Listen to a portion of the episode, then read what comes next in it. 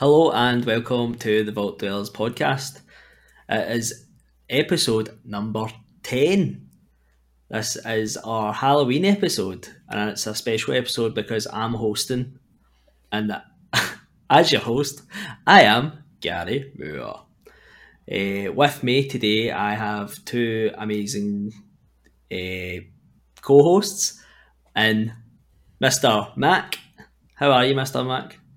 Yeah, not too bad. I like how you had to hesitate as to what we were actually, what we were in this uh, realm, as if it was just like, oh, and these two idiots. I was really expecting something a wee bit classier than than co-hosts, but I appreciate it all the same. And, and and what an episode for for you to be hosting Halloween, your your favourite time of the year. So uh, happy to be here, episode ten. It's great to, to hit our first milestone, um, and, and chuffed that it worked out that episode ten. This milestone happened to be the the episode that you were going to host. So, aye, buzzing. And and also with us, we have our third chair, Hoodie. Thank you for the marvelous introduction. Couldn't be in better hands of our fearless leader, nay, commander, Gary. Thank you very much. Glad to be here. So here at the Vault Dweller podcast, we just like to do a wee bit of different stuff. So we like to do kind of movies, games, um, like we're going to try and get a couple of mental health episodes in the bag as well. Um, so yeah, that's us. We're a ten year dream. Uh, two pals from Scotland came together and decided we're actually going to do this podcast. Um, so yeah, that's us, the Vault Dwellers podcast, and we also got a hoodie. Everybody loves a hoodie, so we We, we, we, needed we a hoodie. hijacked him. We hijacked him and just took him hostage. So he's in. He's in here now. There's the 10 year journey and then an asterisk. and hoodie. Yeah. so, like we always start, we're going to start with what have we played? So, uh, who wants to go first? Sean, you go first. Yeah, I'm happy to go first. I, I, I'm fine to go first, no problem. Um, so obviously, um, I think there's you know most people know that I've got a, a you know a number of different consoles. I love them all equally, even though um, Gary boos me anytime I mention them, what I'm largely going to be talking about this week. Um, so straight off the bat, I would obviously just want to say that in this in this episode in general that this what have you been playing is probably the most I'm actually going to be spe- speaking during this podcast, and and we'll go into that later, right? But um, you know, in terms of what we've been playing, uh, as we've been kind of doing this, you know, run of podcasts and stuff, I've.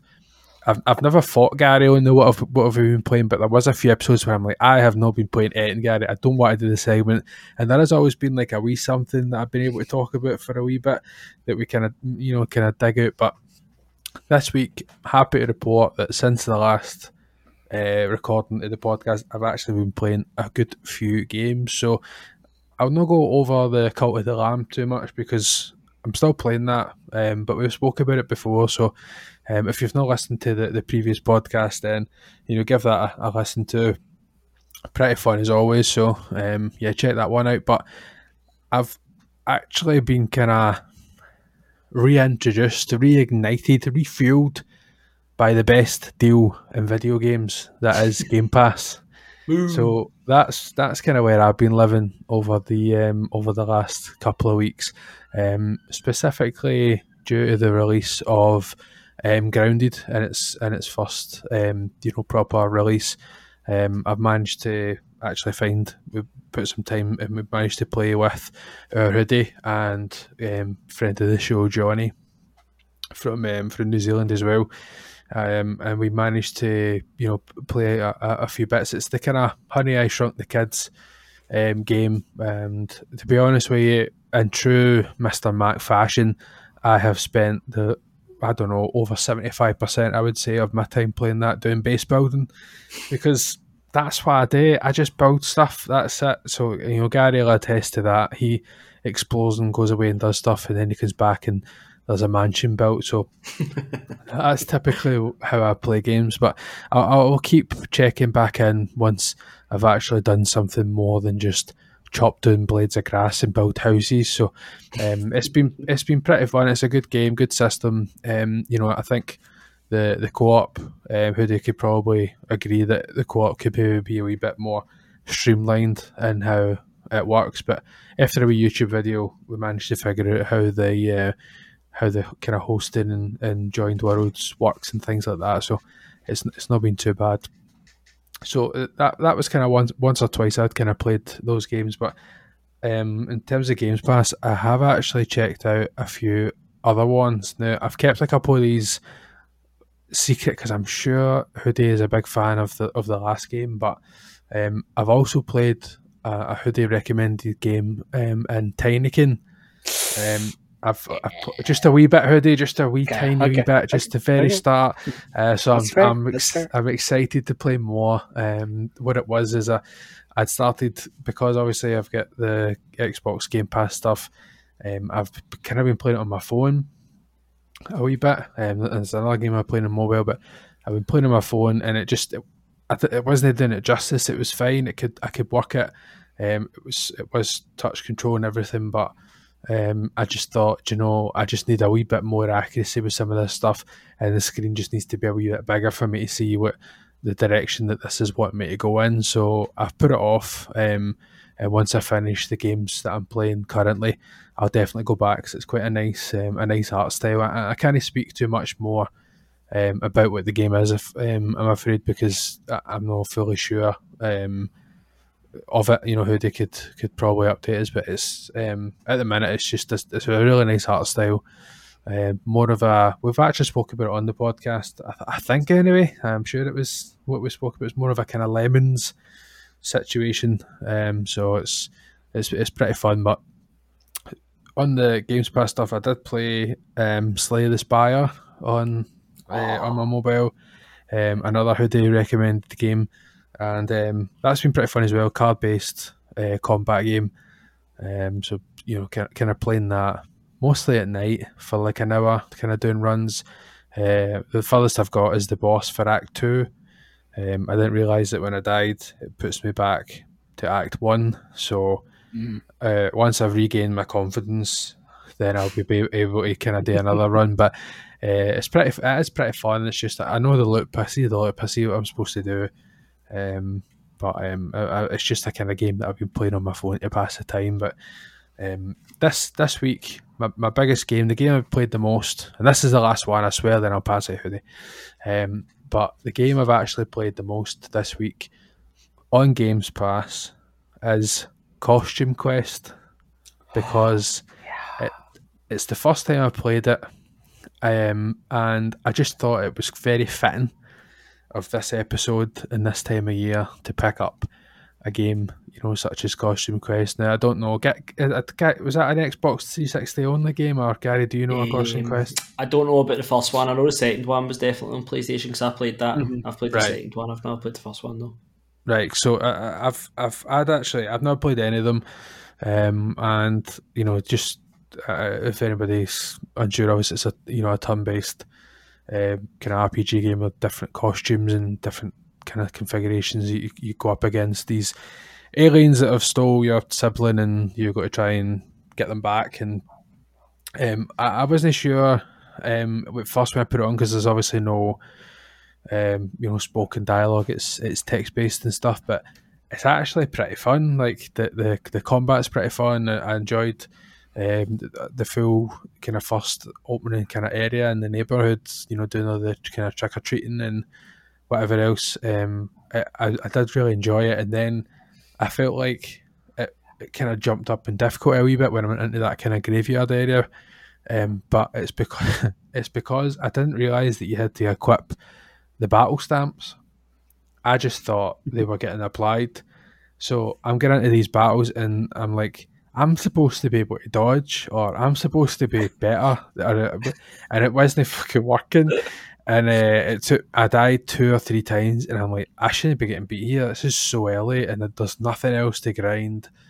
I, I must be doing something wrong. So I started getting into the menus and that's when I found these battle stamps that I, that I was um, purchasing with the with the candy that I was getting for the trick and trick or treating, um, and that's kind of changed it up a wee bit, and there's a different kind of dynamic. So I'm still, I think, quite early in the game. I'm just at the carnival. Um, if you're if you're um, overly familiar with Hoodie, then uh, I think you probably know that it's probably still quite quite early Hmm. um, in the in the game, but really enjoying it. I thought it would be, it would be a good pick uh, and a good one to bring to the table, considering um, that it's Halloween. So, um, yeah, really enjoying it. Like I said, and, and I'll keep, I'll probably keep uh, keep Hoodie up to date because um, I've been dying to talk to him about it, but I've just no, I've, i wanted to, to wait until the, the podcast, um, so that so I'm sure we'll be speaking about all our favourite costumes uh, over the coming days. But um, yeah, that's that's that's been me. I'll, I'll just pass the, the baton over to our good friend Hoodie.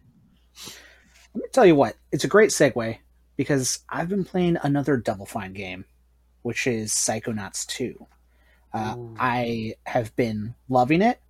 I think it's fantastic. I really enjoy the story. I went through Psychonauts 1 just to see if I needed to really understand this world. I don't think you do. You could just jump into 2 and it's completely fine aside from a few little story like references but nothing much other than that. I wasn't a big fan of Psychonauts 1. I know a lot of people are. I think maybe it is the dated controls and, and that really uh, really stumped me trying to get through Psychonauts 1.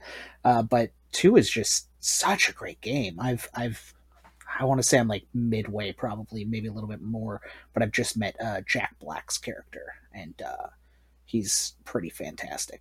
I'm I'm loving him. Uh, but yeah, similar to other Double Fine games, it tends to be that thing of it feels like a game that came out in the 90s, which I think is a good thing. I like yeah. that. I'm a big fan of mm-hmm. those like mascot platformers. Uh, and also in in the vein of like costume quest, if you don't like put on the badges, you'll just never get those abilities. They're just you'll just never know about them.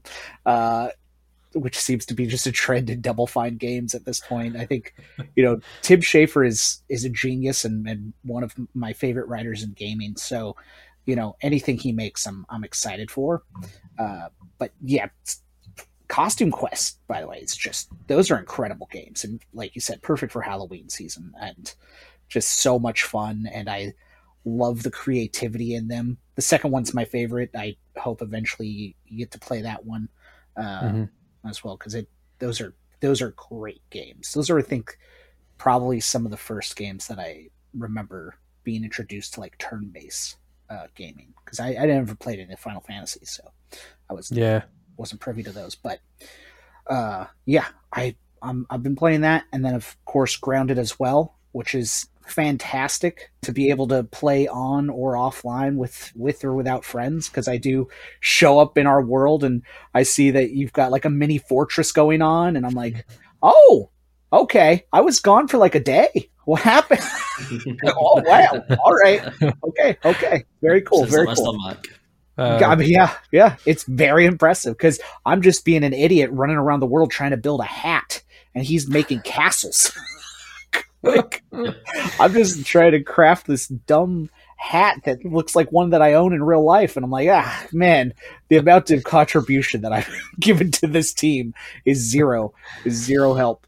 Uh, but Grounded is also another really fun game that I think is, I think it's such a great Game Pass game. Like if you were going to sell somebody on why there's value in that because I don't think a lot of people would probably pick up Grounded, unfortunately. And yeah. so to be like mm. for a value of X am- amount a month, uh, you can get three months for a dollar if you're first signing up. Uh, so you get three months of Game Pass and and just the library is great, but that is one of the top games I would say aside from clearly my game of the year is Tinykin uh, which I'm, I'm very excited to jumping into. Uh, I'd be hard pressed to see if Kratos could even take down Tinykin at this point.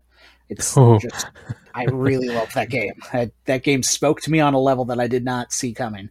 I, I mentioned it when we when we talked about it a while ago, where it's one of those games that I didn't realize the time had passed. I was like, yeah. oh, I've been playing this for five hours, like not even it's three in the morning. Okay, man, like that. You know, we'll do that in party chats or whatnot, but on my own, games don't usually speak to me on that level of I'll just play these for hours and hours and not realize it. And Tinykin just did that, so I'm excited yeah. to be able to jump into that. But yeah, th- th- those those are the two games that I've been really focused in on. I'm really loving Psychonauts too. What about yourself, Gary? So I'm still playing Red Dead Redemption. Um, I'm now in I think it's Guarma. I think is the island that you go to. So. I'm probably I don't know about more than halfway. Um, still loving it. I, I don't want to beat a dead horse or anything like that. Excuse the pun. uh, but, but what can you say about Red Dead? Amazing game. You know, I'm still yeah. pure RPing the, the life out it. You know, um, you know, I was watching my, my daughter the other day, and she she just plays. She plays like a completed version of it that I've already completed a save, an old save. Um, so she's like in game stuff. Um, so like she's doing stuff, and I'm like, oh, you just fast travel to that, and you just blah blah blah. And then I think to myself, I don't even do that. I don't fast travel. like you know, like see see if I'm out and I get a horse, like, and I've still got my other horse, I'm I actually like take that horse all the way back to the stable and stuff like that. That's the kind of like role playing that I'm doing in that game. You know, uh, yeah. it's pretty sad, but just that's just the way I'm playing it. Um, but I'm loving it. I loving it. Um, my second game I've been playing this week, I've, and I completed it, uh, was Super Hot. Um, oh, oh was, oh, nice! It was yeah. it was one of the games that was on. I don't know what it was. I don't know if it was PS Plus. yeah, know. yeah. It anyway. Um, what, so, what do you think that? What's the major differences between that and the VR version? I, I, well, Uh, it's very different because it's much easier. The, yeah. the the the the VR version's harder, definitely. I think the challenges uh, for the VR version are really smart as well. Like I always remember that one that you had to like throw the gun and try to catch it. yeah, but yeah, that was that was a brilliant one in the VR. When I felt like this, I never was stuck on a challenge for too long. You know, I maybe right. died once, and then I was like, right, I know what I'm doing this time. Um, so like I completed that maybe in like three or four hours. I wasn't interested in the story whatsoever. It's like one of these convoluted pure Matrix stories. You know, it's like, oh, are you real or is this person? And I'm like, nah, I'm not bothered with that. Skip, skip, skip, skip. Just let me get into the challenge. But no, I really enjoyed it. Um, I, every time you finish, it does that super hot, super nah. Uh, the V man, I was playing it, and the V man ran ran in the living room, and it was like super hot, super hot. nice. I was like, I need to stop playing that game around him. Uh, but aye, that's that's another game I've been playing. So I completed that. So I, I, you could go and do the endless run and stuff like that. I'm not really that bothered. I was just kind of happy to play it. I go what I, I needed to do. It was that kind of game, jump on for 20 minutes type deal. Um, I was I enjoyed it. And my third game that I've uh, started to dip my toes into was Grand Theft Auto Vice City. Uh, that's another one that's came on the PS Plus. So this was this was the the Grand Theft Auto that I was interested in. I, am not really interested in playing San Andreas, and I wasn't really interested in playing three. I don't want to play San Andreas because I have such fond memories of it, and I think to myself, see if I play that and then I don't like it, I'm gonna it's gonna like sully my memory of it. Mm. So Vice City was the one I was like, I don't really have a pure mega love for Vice City. So I mean, I liked it. I'm not saying I don't, but but I just thought that's the one. So I went started playing it, and you know, I'm I don't know if I'm enjoying it. I really don't. Uh. It's you know, I know they've like they've like fixed the controller and all that, like, but I just think when you're playing it, you're like, this is still pure janky as anything. Mm. Like, I don't know. I, I, think in my mind, I've always just wanted to see if they were going to do Vice City and the remake and the San Andreas remake, just remake it. Just do a full remake. Don't nail about. And I just feel like this is just like it's just better looking, really. Like mm. the the traffic's pure janky still. Like you'll be turning a corner, then like three cars will just smash into you, you know. And it's it's very strange playing Red Dead Redemption and Vice City because Vice City feels pure ancient, and it obviously is. But, but it like, is exactly exactly that's the thing. That's, that's the biggest thing. Like I mean, I think they can do some you know improvements in control and, and visual improvements and stuff, but it is just as you're saying earlier about GTA, like Sarah and stuff. Like I mean, you see some of the still photos, and they're no Photoshop. They really were that square. You know, the faces yeah. were really were yeah. that square, and and um, you know, we're no spoiled. I wouldn't say we're spoiled now, but you know, technical advances have just came so far. Uh, yeah. I mean, you look at what we played compared to what was what was maybe five, ten years before us. Like it's vastly, vastly different, and I think it's even more so from what we played as when we were younger to now. So I would hundred percent agree that games maybe of you know a high nostalgia value or somewhere a game that you hold you know quite highly, um, it should really just belong in in the kind of memory bank is it's just one of the things like. It's as much as you can sometimes put that kind of thing aside uh, uh, and just kind of forget about it and, and give games like a pass or whatever. Like, I think sometimes you can kind of be like, oh, I shouldn't really have done that. Or, I mean, it's for me. I think that can be applied to like movies as well. Like you mm-hmm. kind of think, like I mean, I watched the Austin, Austin Powers movies um, last year, the year before, and I'm like, this isn't quite as funny as I remember it. Like I'm still enjoying it, but this isn't really quite as funny because it's not the same time as when it was released. So yeah, um, yeah. I think that's probably the, the biggest thing about going back to games like that, even graphically improved ones. Um, I'm I'm hundred percent with you. If you're remaking it, you have to take the style, the vibe, whatever, and then apply it to like a modern version. I don't think you can just zhuzh it up a wee bit. There's a lot of things in the background um, that you need to be, yeah. you know, fixing at the same time. And, and if you're doing that, you're as well just starting again, aren't you? Definitely. Yeah. Well, honestly, so don't you go ahead. Sorry, uh, I think it's interesting to talk about like Psychonauts 2 and how that does feel like a 90s game, but if it was made today, or mm. uh, I play Bully every year, uh, a Rockstar game, and platinumed it, love it. It's one of my favorite games of all time. And it's also the thing of, well, I play it every year, so I know what to expect every year, and it's never going to catch me off guard. But that culture shock of what we have now and what we had then is so significant. And the, un- the unfortunate reality is like what Mac was saying, unless it's a Crash Bandicoot situation where you're rebuilding it almost entirely from the ground up uh, it's it's hard to say, hey, here's this remastered version, but it still is on rails. It is like tank controls. It is a lot of those systems systems in place and those core mechanics that you can't fix, and yep. that's really the the thing that throws people off a lot of the time. Because I, I mean, I it is night and day to play bully and then go to something like a Psychonauts where it is, oh wow, okay, yeah, like there's there's a massive massive gap in in advancement. So uh, it's it's unfortunate how they kind of also pitched this game. Like I, f- I feel like they started selling these the trilogy as oh look you can play it it's all new it's it's it's coming in. I know our friend Matt Ferguson, uh, you know, played through them and, and just had a hell of a time mm. in the in the bad mm. way. It's uh it's unfortunate it's very it's very strange going through like Red Dead, which is obviously probably one of the best games ever at this point. Yeah. And um, yeah, Red Dead Two, sorry. And then you go to like Vice City, and you just realise how like there's just nobody about in Vice City. Like there's no civilians. There's like the three people and like a mm-hmm. full street. And you're just like it's so empty. Also, the map is so tiny. I couldn't yeah. believe it. Like you obviously you're going for like your memory. You think, oh, it was big, massive map and all that, and you look and I literally drove for like, I mean, I'm only at the starting island, if you like. I drove from one end to the other end, and it took me like three and a half minutes.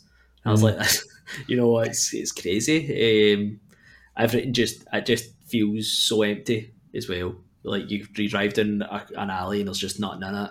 There's mm-hmm. you know there's nothing in the roads, and I I don't know. I'm just it's a game that I started and I was like, oh, I'm going to enjoy this. And then as I've started it, I'm like, oh, this is one that should just maybe just get deleted and just be remembered instead. Mm-hmm. yeah.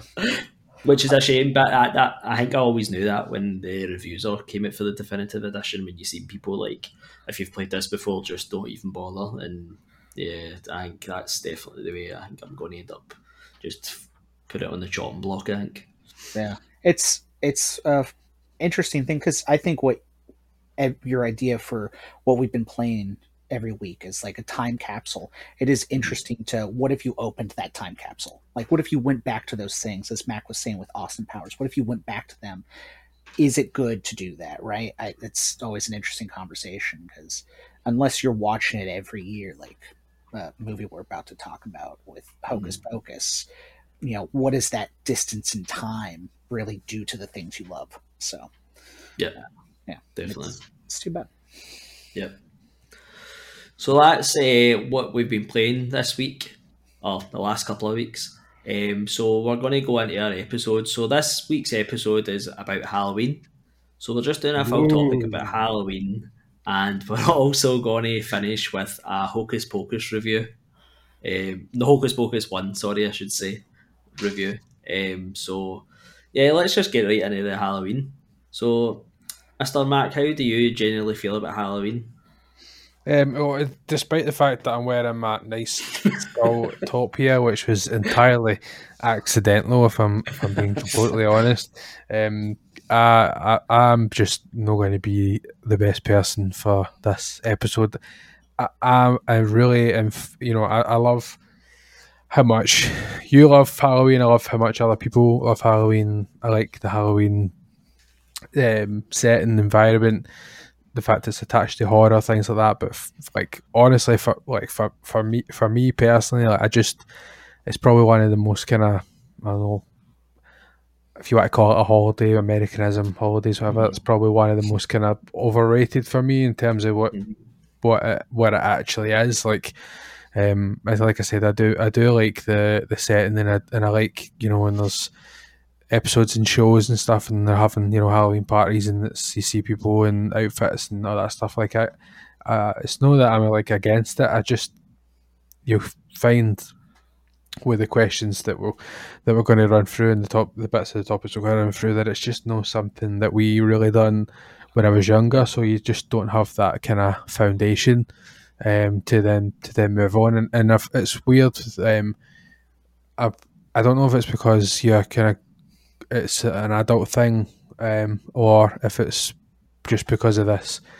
Um, I don't know what I call it a diet, but this this kind of like with the eating and the things like that I'm, that I'm doing now with the with the training and stuff that I do feel that the more kind of Halloween stuff that you're kind of look at, the, the, it's just that kind of introduction of like sweets.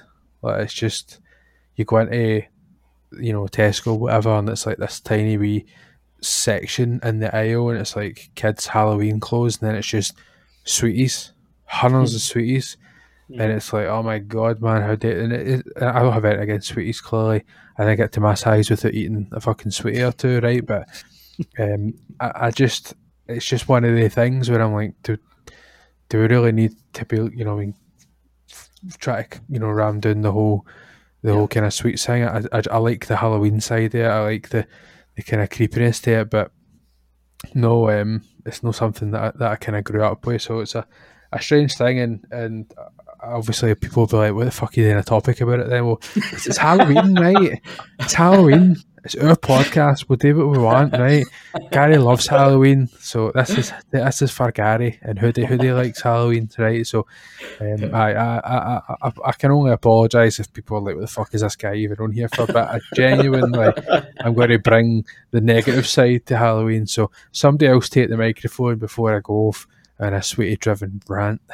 You know, So, Hoodie, Hoodie, how do you generally feel about Halloween? you know, I didn't expect this. I had no idea that Mac had such hatred towards Halloween. I've got an agenda against the sweetie corporations. No, I don't. I don't. uh, I, to play into what Max said though, like Halloween, from what it began as to what it is now, has become very consumeristic. Like it Yeah, is, definitely. it is one hundred percent to sell you on something. Uh, similar to like a Valentine's Day, where it's like, well, that's not what it was, but it is is what it is now.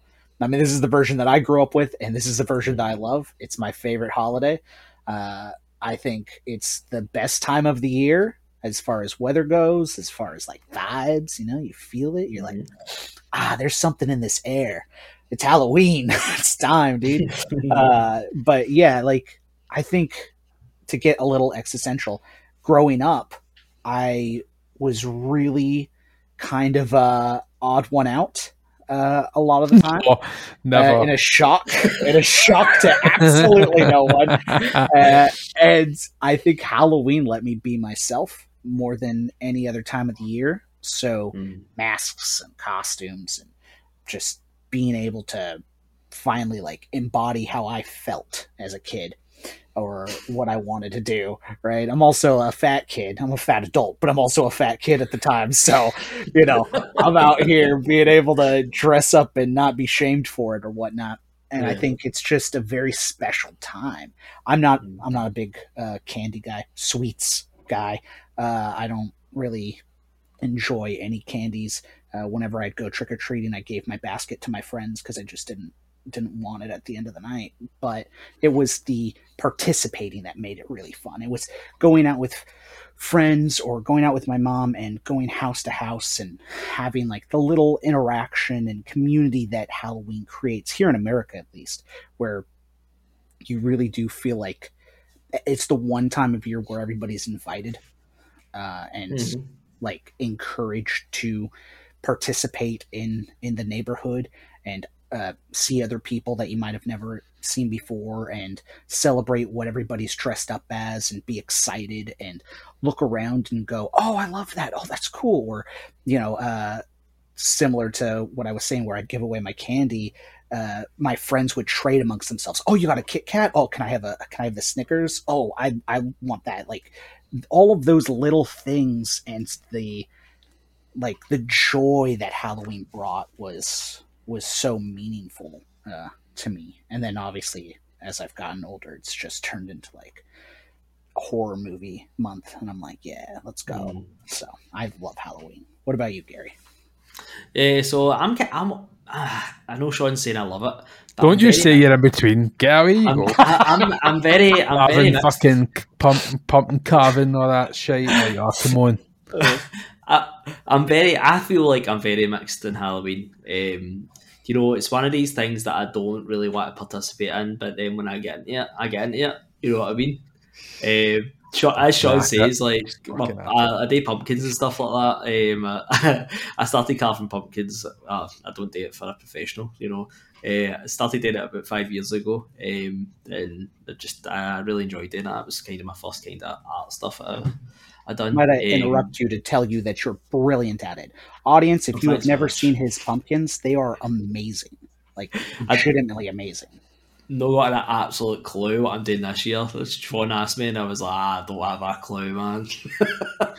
they, they, get the they get the juices flowing. Think about it. Get, um, uh, get a wee uh, ode to the to the vault dwellers. Get that get that pumpkin out on the on the step. Yeah, it's, it's not bad idea, but, free advertising. get uh, get uh, uh Grim Reaperson on the front end and all that. Uh, good, good. There you go. Um, bye. But Halloween, I'm, I, it's a weird one in Scotland. Um, you know, like I think when we always think of Halloween, you always think of like the the movies in America, don't you? That's the first thing you go to. Like, yeah, every single house is done up to the like mm. Halloween madness, and everybody's getting out candy, and there's fruit, there's bowls left out with candy and all that kind of stuff. And it just isn't really like that in Scotland. Oh. Um, you're you're lucky if like two or three people in your street are even doing Halloween. You know, yeah, mm. usually it's kind of the rule if they kind of put stuff out like a pumpkin or something on the Windies, then you're kind of like, all right, cool, it's they're, they're doing Halloween, but you leave everybody else alone. I think that's um, a new, a, a kind of new thing because I'm sure that wasn't the way when we grew up. Like it was just you just tried as many doors as possible. Aye, aye. when we used to live in flats, we just tried every single door possible. Aye, you don't care when you're that age. You're just like I'm chatting everybody's 90, 95 year old neighbour. You're chatting her door for sweeties and all that. uh, cough drops. Uh, but no, I, am I'm, I'm very I, I do like I love as you said today I love like the the Halloween aesthetic. I love like being outside and stuff. You know, it's when autumn's really starting to kick in. The leaves are all changing. That weather, that mm. changing the weather. I also like it as a it's kind of like the run up to Christmas. You know, it's like like Halloween, then boom, like that's us. We're on the road to Christmas, and that's when I really that's my time of year that I love. Mm. Um, but I, I I'm genuinely, I, I would say I'm 50 50 with Halloween. I can really, really be up for it. 50 50. Or I can kind of be asked with. You know, there's, there's been times, you know, like when there's been parties and stuff, and I'm just like, I just can't be bothered to this. Um, just can't be asked. But then there's times when I've hosted my own parties and I'm like, I need to be asked for this, so getting right into it. But I, I don't know. Um, I think I'm 50-50 on it, but Sean- Sean's not having it. No, no. I would Sean's have, there, there, I feel planning like to I'm, smash my pumpkins. I would have, uh, I would have accepted closer to 75, 80. That's where I'm thinking that, that I you're. feel like I've walked into an ambush. uh, So I'm gonna I'm gonna combine these first two. So uh, I'm kind of just gonna do our first Halloween memories and kind of Halloween as a child. I'm just gonna combine the two as kind of Absolutely, one question. no, I just cool. think that that's kind of part and parcel. Yeah. So Sean, you go first. You what, was Halloween like growing up for wee Mister Mac? Um, so it's weird. Uh, you know, I don't. I have like a few like v- really kind of early memories, and um, it wasn't until I was like starting to really like kind of think about it, like properly kind of think about it, that um, that I, that it kind of probably resonated as to why Halloween wasn't that big a thing. Like when when I was growing up, so there's a few different things. Like one of them being like I have um, I'm quite an outgoing person now. I have the hats, I have all the stuff with that kind of thing where I'm streaming and, and whatnot. If people people don't know by what I mean by I've got hats, as if people should know what that is. But I just I'm Alright. general assum- uh, assuming that people know that obviously I, I do um, Twitch and one of the things is, is to you know put hats on and things like that. So I don't my, my level of um, you know em- embarrassment if you want to call it that is is you know come down somewhat as you as you kind of got older. But back back then um, I was um, generally quite kind of awkward that way. I was still an overthinker even back then, so I cared far too much about what other people kind of thought, and I generally didn't really have too much. Um, you know, I don't really remember. I don't actually think I've ever actually done like went out trick or treating. Um, back then because we lived in quite a kind of rough area, um, and we didn't really like buy stuff or anything like that for other trick or treaters. So I, I just didn't have the drive to go and go out and do trick or treating or anything like that. Um, I remember people. One of the first kind of memories is I remember like people people came to our door once. My mum answered it 'cause it was like later on. My mum answered it, and it was like two of these lassies feel like across the across the kind of backstairs, and they they like they dressed up as as um, bin bags. So they just put bin bags on, and they were like, "Oh, we're bin bags," and I'm not joking when I say that my mum said to them, "Get the fuck! I'm not getting yet." But the bin bag, that's not a fucking costume, and then just shut and shut the door on them. So, um, we we probably like I don't know if it was like a, a kind of poverty thing or no, like in terms of like you know and that you wanting to buy in, or probably just more like we you know we, we you know we'll, we'll look after ourselves first. Um, that kind of way where it's like with whatever money we do have, we need we need it today what, what, what we're doing. So Yeah. um, it's quite a, an expensive thing if you when you try and you know buy in all these sweeties and whatever else, especially if your own kids aren't really bothered. But you know, we dressing up and, and going out and stuff. Um, we didn't really have any like Halloween parties at school. Um, you know, growing up, so there there just wasn't a kind of general Halloween vibe. Um, I do remember as a child though, I was the one biggest thing that I loved about them is that you would get the bags. You still do. You get the bags of the nuts and the shells. Mm-hmm. I loved them. Monkey nuts. I, I loved them. I don't. Um, we didn't really eat them uh, any other time, like nuts or anything like that, any other time. But uh, if during the year, but these, I would get like bags of them. My mum would get by the big bag, and then she'd give me a wee poly bag, and I'd go away into the, the room and fucking devour them. Um, but that was probably like the the most. So it's not even like sweets. It's just so it- that was So, really I've got I've got a story about monkey nuts. So Aye. uh, so I don't know Perfect I don't know if you I don't know if you do that in America, Hoodie, but we they usually give you monkey nuts and stuff like that. I know. Uh, I that's tell you, out of used to context, you saying monkey nuts over and over again is uh, really throwing me. These sort of thinking of America. They're just like these nuts in a shell. I don't know if that's what you, I don't know They're what just they're pe- called, but they're just peanuts in the shell. No, no, no. it's just- see, Um, you know how the pe- you know how like peanuts when they, when they come in the shell, it's like two Yeah, yeah. the two nuts inside. the Okay, kinda- okay. that- so uh, you just call them monkey nuts. I don't know why they're called monkey nuts. Uh, Um, but anyway, we used, they used to always get them. Used to always get them at Halloween. Everybody used to always get monkey nuts out. So one year I was go, I went home, emptied my loot and I got these monkey nuts. And I was like, all right, I'm just going to try one of these. And I went to open it, and I cracked it, and it's s- slit my fring- finger right open. oh no. And I had to go to A and E and get stitches put in my finger. It literally Wow. slit my, my, my index finger right open. Wow. Um, and that was a Halloween pure wasted. oh no. That night, I could have been sitting eating candy, eating my sweeties. No, Gary goes and slits his finger open with a monkey nut shell, and Oh. oh, in Oh, A and E for like three hours. Terrible. Oh no. That's the worst.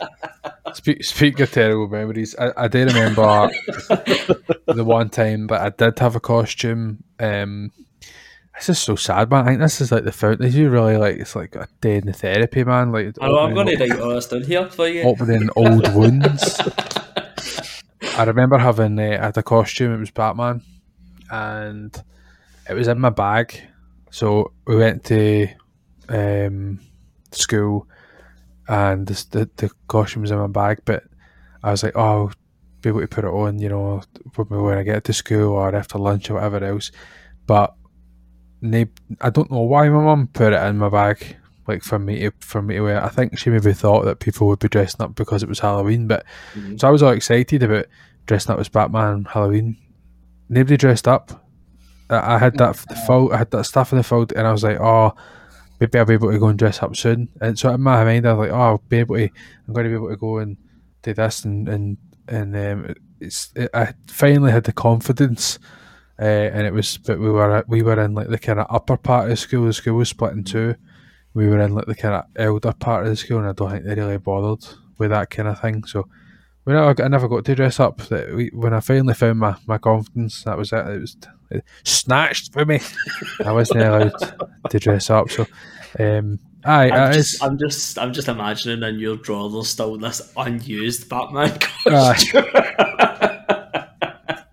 if it was if it was in my drawer, you bet I've still be using it. Fucking squeeze put it on, get my mask on.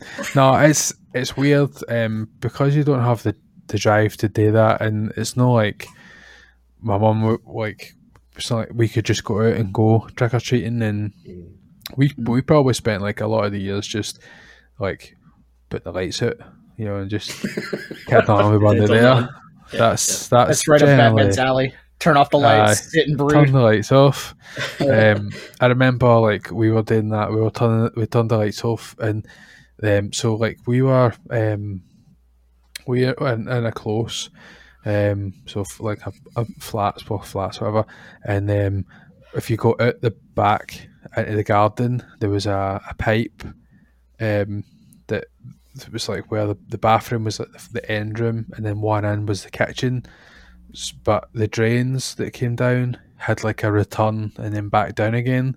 So there was a straight bit of pipe that was underneath the kitchen window, um, because you couldn't see in from the back garden. You had you we used to like stand on the pipe and "Oh, uh, chat the window and try and get like something off off my mum or whatever.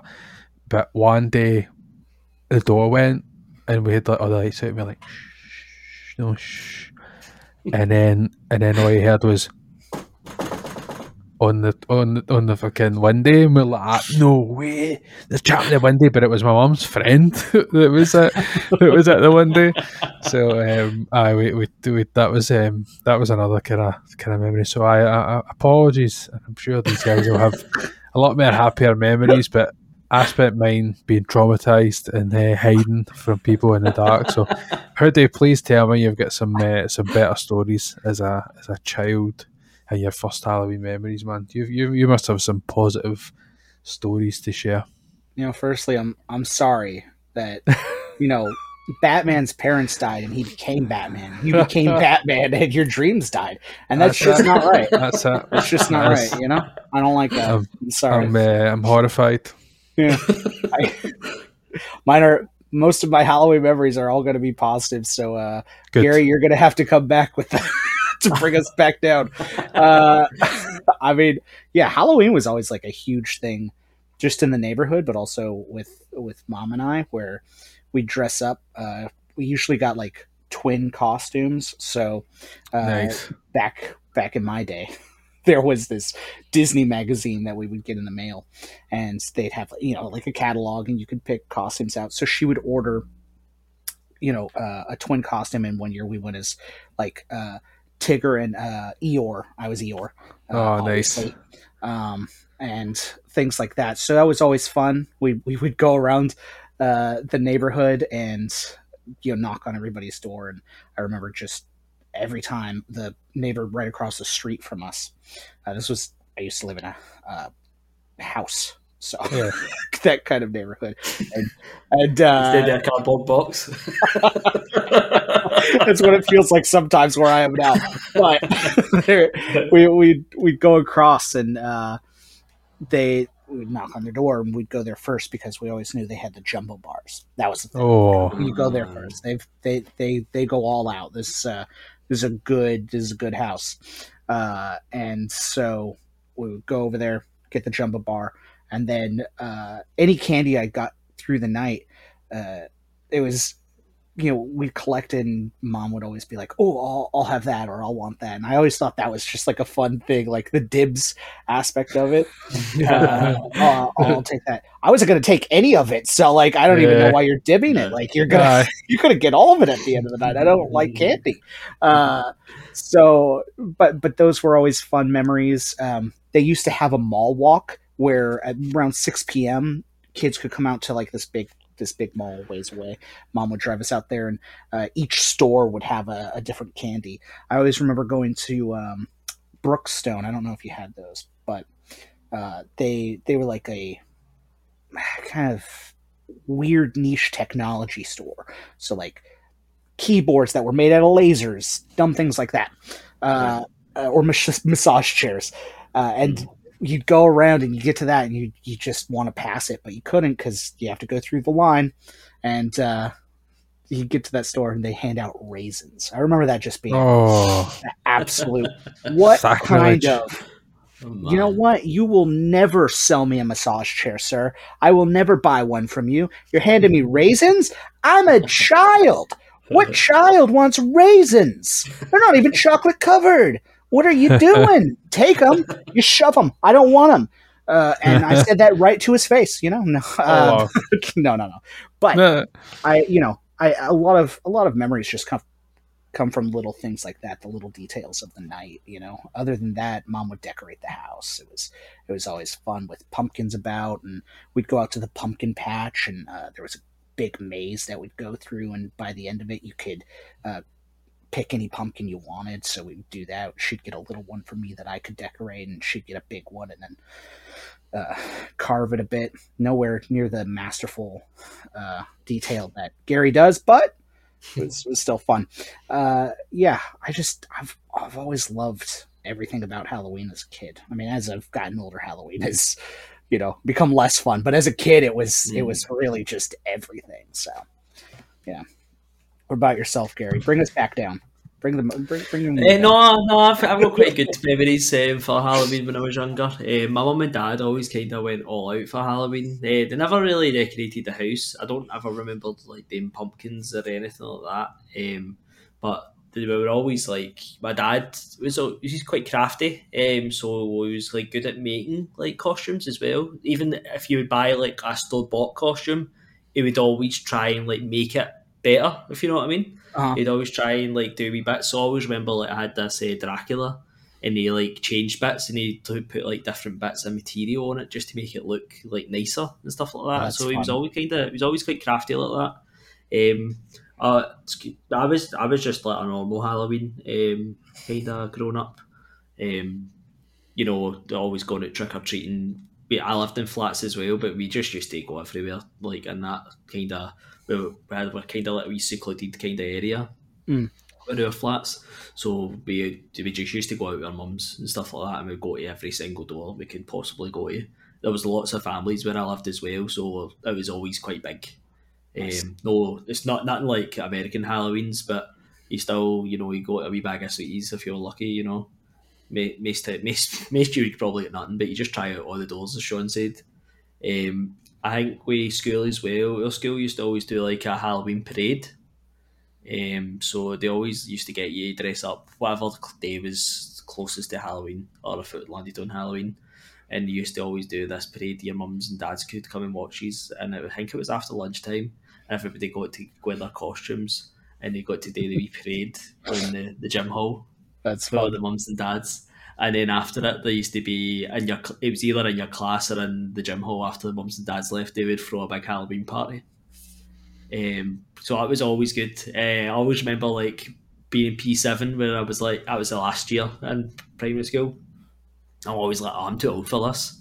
Like, I'm, I don't want my mum. Are you sure? Are you sure? No, I don't want a costume. That's a lot of nonsense. Halloween, know that, you know. And then it came up to it, and I was like, like the day before, I was like, Mum, can I get a costume? Like, I feel like I'm going to be like the only person that's not a costume at this, uh, you know. And it was that pure mad rush trying to get a costume. What you dressing as? I don't know. Anything, I don't really care. Uh, He's a bed sheets. I, I, I cut holes in them. uh, but no, it was uh, it was always good, nice. Um, I had a I had a nice up uh, upbringing with Halloween. Well, as I said, my mum and dad were always quite into it. Um, yeah, my dad never really took us out much for trick or treating, but as I said, he was always kind of try to get us ready, and he always was quite good with the outfits and stuff. Uh, whereas my mum was the yeah, go and take them out uh, Mm. for about two hours in the rain. Usually, Scotland's notorious for raining just constantly, and it always usually happens at Halloween. Or Aye. lashing the rain usually. Um, but aye, that's kind of me. Is uh, uh, my kind of first memories as like a kid. They were always good, always good. Good stuff. So, so changing on to that, um, how do you think Halloween as an a- adult is, Mister Mac? Um, I don't know. It's weird. Um, I, I could probably, you know, kind of combine the the next two in terms of that that kind of favorite memories kind of thing. Because my favorite memories at, at at Halloween were at, actually as an adult, um, just because it, it was such a kind of um, it's a, a thing that we never really bothered with. Um, so the first kind of introduction to you know gone places for, for Halloween and, and up and stuff was the kind of different parties that, that you would have at, at yours. Um, obviously starting with when you uh, you were still staying with like your your mum and dad and they they they'd always kind of have a kind of Halloween uh, kind of party. So I, I I do see the kind of fun and it's it is a good laugh. Um, you know, getting uh, getting dressed up um, and having a look at button buying kind of costumes and, and things like that. But um, I, I man, it feels like I'm such a fucking Debbie Downer, right? But I still, I get, I get such like an an anxiety over over like what kind of costume to have that I almost wish I could go as Debbie Downer. Um. I almost, I almost wish that it was like I didn't really know about it until nearer the time, and then it, it then it just happens. You know what I mean? And I have, you know, and it's something that I can just kind of sort of quickly. But I always have a kind of over kind of thinking kind of thing. But you know, there's been a couple of different times that I've I've kind of been using. I've just kind of bought a, a costume, and, and the first one was that um, kind of jester, evil Yeah, kind of jester. jester kind of thing, and Yeah. it was quite cool. Um, so I was quite, I was quite kind of happy with, with that costume and had the, the prop and whatever else. Um, plus, I don't think sometimes it helps.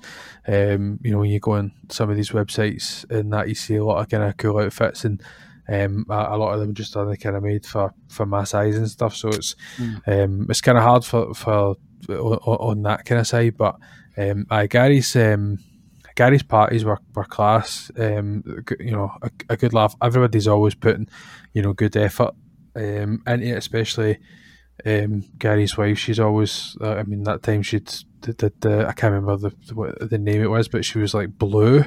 What was that? Yeah, yeah, she was uh, Mrs. Argentina for Beetlejuice.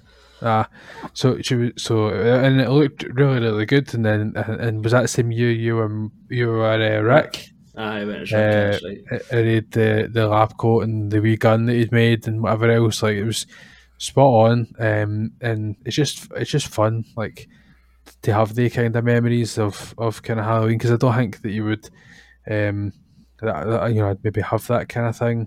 That um, again, so it was good to, to get them in, and plus obviously the the kind of um, the effort that that your missus goes to with the different you know Halloween themed cakes and all Yeah. that stuff. Like it's um, it's fun to still, remember. still never, still never made day cakes again. I think. No, I- I genuinely do think we've made them up. Reese's cupcake, cupcakes. They were amazing. Oh, Aye, absolutely class. But um, like as a as as like a an, like as an adult in, in general, in terms of like how I, I kind of feel it's it's it's weird. It's probably the only time that I have like an an inclination to watch any kind of horror themed films or whatever. But I don't feel like there's a kind of like a pressure or or, or like, it must happen like similar to like mm-hmm. how Christmas is like Christmas is like I have a I'm gonna you know curate a, a watch list of stuff that I want to watch when it gets closer to Christmas and then it's like right well how close to Christmas do I want to actually start watching these and which then turns into I only have this much time until Christmas so what ones am I going to fit in like it's just a Yeah. kind of evolving thing and, and we aren't the biggest film watchers so it's a it's probably a bit naff me even suggesting that there would be that that, that is something about Halloween that um, comes to mind as an adult, but um, you you don't you don't really like get that into the whole obviously the trick or treating thing's gone, so you know it's I don't know it's a bit different. It's probably just a kind of in years gone past anyway. It's like oh, it's an excuse to buy those party bags of fucking sweeties and just get tucked in and watch different films and stuff. But um, these these kind of days when you're trying to uh, be a bit cleaner than that is. Um, right now, it's just trying to avoid the fucking sweetie aisles. so, Hoodie, what about yourself as an adult in Halloween? Or Yeah. adult young per young person, you know what I mean? Yeah, I I feel for Mac and also just like the whole bit of costumes become a difficulty and I think even though there's more agency as an adult to do what you want during Halloween, there aren't very many options during Halloween. Yeah. So what's Yeah. really the point of participating? It's like you know, a little bit every every year the magic dies kind of thing. Uh, where where you slowly realize Halloween just was designed uh, to sell kids stuff. Um, so I, I feel on that aspect because a lot of no, I mean no costumes I'm out here finding fit me. So I'm like, okay. I, so I've made it a tradition of my own to just buy a mask every year. This here is Daffy Duck. I bought a Daffy Hey. Duck mask. Uh, but yeah, I think you know, again, like as an adult, it's it's about trying to find parties, I guess. And I'm not a very big party person. I don't, uh, especially like uh, large groups of people. Uh, I have um, difficulty being around a lot of people at, at once. So uh, little by little, I forced myself and uh, found an arcade. Uh, so every year, if you, they have one night Halloween, you dress up. You could play all the games you want at this arcade for free as long as you have a costume, which was pretty great. And I was like, okay, this is awesome. Uh, so I I was doing that for a few years, and then the world came to an end. Of course, uh, like so you know there goes that one. But yeah, I don't know. As an adult, it really just became watching horror movies for me, where it's like, well, I, you know. Uh, mom and I will run around the neighborhood wearing masks, just kind of try to maybe brighten somebody's day a bit. Uh, she she has Mickey Minnie ears, and uh, she'd go out and the kids around the neighborhood call her Minnie Mouse, and uh, they still call her that even outside of Halloween because they just remember that. So things like that uh, will will do, but it really is kind of um, slower, slower as Yeah, yeah. I like that. That's a that's a nice wee memory, isn't it? Just to Aye. still still partake, even if you're not going all out. Uh, Yeah, I like that. I like that. Um, so I, as an adult for me, it's um, as Sean said, like my mum and dad used to have parties, um, and I kind of just took on their mantle uh, for a wee while, and I started having my own adult parties, which were really fun. Um, it's totally different, you know. Obviously, obviously if you trick or, trick or treating, but it's just to have that kind of everybody just dress up and just have a drink and just have a party. It was it's just a nice excuse, isn't, isn't it? Um, I think also with everybody just dressing up, there's no There's not no this like oh, I need to look nice and I need to do this and I need to do that when you're going to a party. It's just like, you know what? It doesn't matter what I look like. You know, like that year I was dressed up like uh, Rick. You know, I had like I looked, I had like green goo on down like the side of my cheek, like I'd been drilling and stuff like that. You know, like without my actual wig on and all that, I looked like a pure riot. But it was just like, who cares? You know what I mean? You're just there to have a party. Um, but no, I, oh, as an adult, as an adult, it totally changes. Um, especially with like having a partner and stuff like that, because we're kind of more, more more real traditions now are just as you said. Um, we do that kind of monthly kind of run of horror movies. We uh, we always do that as soon as it hits October. It's like right, this is horror time. Um, and we started to do it with my daughter as well. Obviously, she's not watching like Halloween and all that, but she's like we've been watching like Casper. We watched. Oh. Uh, we let her watch Little Shop of Horrors the other day. Um, we let her, so we're, we're kind of doing that with her, her as well this time which has been quite nice. Um, different for us, obviously, because we used like, uh, last year. I think we watched all the aliens and all the predators. We were kind of going through a quite a horror kind of um, proper horror kind of thing. But this year it's just be, be a bit different with the, the kids, which is it's nice. It's still nice. Um, watched Hocus Pocus about six times already, so that's not bad, especially for this episode. um, I think also also where uh, Halloween changed for me, uh, changed changed changed for me was um, when I also had children. Because uh, then you start getting the peer pressure and you have to actually take them out. you know, you go through that stage, you're like, oh, I'm done with trick or treating, and you don't go out for 10, 15 years, and then you have your own children, you're like, oh crap, I need to take them out now. Um, which I, I actually I don't like doing it to be honest with you. I don't I really don't like it. Um, see when COVID happened and it was like, oh, just stay in for Halloween. I was like, yay! And internally, like, yay! I was like, oh, all we could just give out people trick or treating, and you could just eat what you want in the house and stuff like that. I was like, oh, this is perfect for me. I love this. Um, but okay, it is what it is. It's a one night only. You know, you have to you have to push your kind of thoughts down and like, oh, I can't be bothered with this, and just do it for them. Because um, my mum and dad did it for me, so I'm like, you need to, you can't even know do it for them. Um, yep. But what we've been doing, we've my big sister lives in this like big massive estate, um, but and everybody goes. It's like an American American Halloween. Like every single house has got Halloween decorations, yeah. and they all go mental. So we've been doing that for the last, well, we obviously during COVID we didn't, but we started again last year and we were doing it before that. Uh, we've been going to her house for Halloween and it's just honestly, it's just like your usual, like it's like they say in FET, there's like 700 Waynes in a street, you know, um, it's brilliant. I actually, I enjoy that. I enjoy that. Yeah. See, like going round here, like I'm not my own no, bit. I'm like I'm not really that fussed with that. It's totally different. A totally different vibe. Totally different atmosphere. But when you're at my sister's, it's like a, it's like a pure festival. It's going on. You know, um, it's really it's really great. Um, I, I thoroughly enjoy that. Um, but I actually that's really that's really it for kind of my adult kind of for Halloween. Mm. Um, but if he's got any favourite kind of memories for Halloween, obviously you Sean, you said the kind of my parties and stuff like that.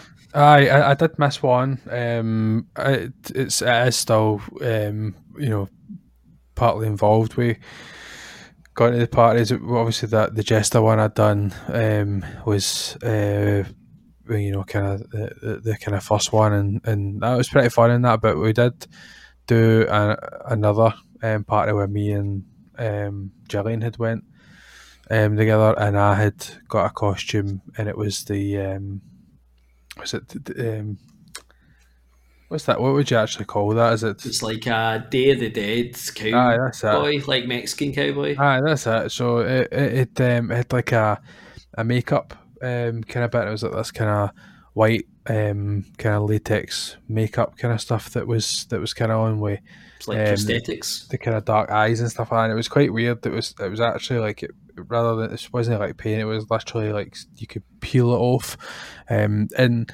the the kind of memory of like getting ready with with Jillian at my mum's and, and her like having to you know sit and do all the kind of uh, kind of priming stuff and putting the makeup on and putting the, the kind of black stuff on my eyes and all that kind of thing like that. That's quite a good memory um, for me because it was just one of the things where um, it was just I don't know, it was just fun to kind of get ready and have that wee bit of a um, a, a kind of level up on the on the kind of costume um, front as much as it was like you know just a, a poncho and a hat and and makeup like it was still um, still a kind of fun uh, costume to, to, to put on. Um, so I think that, that, I'd say obviously I, I, spoke a wee bit about memories in the last uh, response, but that was something that I, it just kind of sticks with me the, the, the kind of Halloween um, memories. Hey Dave, what's your favourite memories of Halloween? You know what? That's really lovely, Mac. And also, the entire time, I just pictured you look like Ernesto from Coco. uh, yeah, I think probably my best memory is, as I've mentioned before, we've been on several Disney cruises, and uh, we planned one around going on Halloween. And for years after we stopped doing like twin costumes, because I obviously aged aged out of that a bit because it was harder and harder for us to find uh, costumes that that twinned besides Thing One and Thing Two. Um, we uh, we I would dress as Roger Rabbit. It was my favorite character of all time, and I just remember going on that cruise and just every adult. No, I, am I'm, I'm 16 at the time, by the way, and uh, every adult on that cruise is like, "Oh, whoa, you're Roger. No kids know this reference. No kids are watching Roger Rabbit. Uh, but it was just fun being stopped and seeing, like, I guess people be excited for, you know, some kind of acknowledgement of Roger. And I think that's, uh, that always makes me happy at least because anytime, man, with that Chip 'n Dale Rescue Rangers movie that came out this year, dropped that trailer and they were like, "We're doing the Roger Rabbit with Roger Rabbit." I lost my freaking mind. like, whoa. So I think that uh, that made me really happy just to see how many people loved Roger Rabbit just in general, even if it wasn't about me. Just to know that people are out there loving that, and I think that's that's probably a, a highlight. Other than that, going to Disneyland at Halloween was always a blast. Man, it's if you ever do Halloween, you know, once in your life, you gotta do it at Disneyland because they go mm. all out. They have like a haunt party. They have the Oogie Boogie Bash, which is really cool, where you get to meet Oogie Boogie, uh, and uh, like everything's uh, black light, so everything's glowing inside. inside. Oh, that's nice. Freaking awesome. Uh, they have the Mad Hatter Tea Party, which you go and everybody's on the dance floor and they're playing like you know, Thriller and and Monster Mash and all that stuff. Uh, so yeah, those those are probably my my highlights if I had to pick two memories. Nice. I love the most. So my kind of favourite memories for Halloween is kind of doing my pumpkins, especially the last couple of years because I've been it's been my daughter's been helping me, so oh, it's nice. been really it's been really something nice to be bonding over. Um, you know, it's something I used to just do just as myself, and I just was farting about with it. But it's been nice for her to actually help me. Um, it's nice to be nice wee moment that we just have together, and I'm looking forward to do it this year. We've actually already did one. she did she did it like three days ago, and I was like, "Oh, well, that will not last to Halloween." She's like, "Let's just do one." And she obviously looked forward to it, you know. And I'm just like, "Oh, do you know what? Let's just do one." So we just did a wee, just did a normal wee pumpkin face in that one. Nothing. Aye. The big the big guns aren't coming out yet.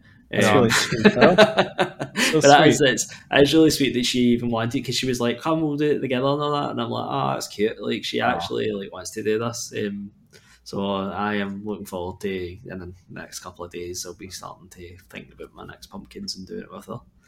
Um, also, I think making my own costumes, you know, buying costumes is good and stuff like that, and it gets the same effect. But I think sometimes I've made a few of my own costumes. No, not for scratch. I'm not like sewing them and all that, but like mm. actually going out and trying to find parts. Like there was one one year I did um, Sweeney Todd. Oh, I think it was the year Sweeney Todd came out. Now you could have went and bought the costume, but I just didn't bother. I just went and bought all these different parts, and I was going to like I went to like a charity shop and stuff like that, and I bought like a waistcoat and you know, and I was a wig. It was supposed to be like the the Bride of Frankenstein's hair, and it was like zigzagged all the way down in both sides. And I bought it and I cut it all and shaped it all, so That's it looked smart. like his head and stuff like that. Um, and then, like my Rick one that I did as well, that I think that was supposed to be like an anime hair, that I used, and I cut some of it away, so then it would still be like it obviously I had the front bit of the head, so I cut it away, so I would still be like half baldy. Aye. And Yeah. then, then spike the rest That's of the head up at the back. So that's the kind of that's the kind of stuff. And with the Rick one as well, it wasn't a bot costume. You know, I had a lab coat. I actually had a lab coat because I, I had it in college. Um, so I, I had that, and I made the gun myself, literally for like cardboard and like bits of. I think it was a green crayon that I melted. I made like it's got the wee glass vial at the top of it. I melted a green crayon inside that. Um, and then I used the rest of the bits of the crayon to look like the buttons and stuff like that. Um, it was really good. I think see when you do something like that and Can you it comes send me off some and then you of use it. I'll put, I'll put it into the YouTube video. Aye, there's photo, I'll get photos of both of them.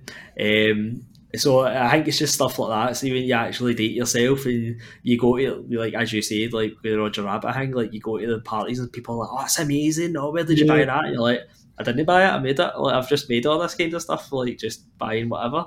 Oh, that's Um, awesome. It's, it's such a good, like, gratifying moment. Um, when people like, like for you, just talked about the Rick one a few, few topics ago, uh, you know, and you're like, "Oh, it was amazing." And you're just like, "Ah, that was." it's so nice to hear that. Um, and also, once when I was younger, we were going round all the flats as we were.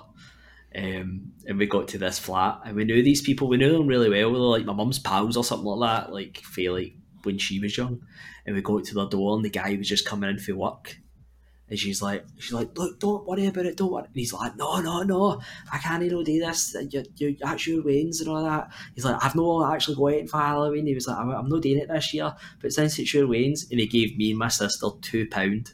No, it was one. It was, Oh. it was, it wasn't a two pound coin at the time. It was one pound coins, so it was two two two pounds he gave. And back, I was only like seven, so you're talking Oh, about like 1998.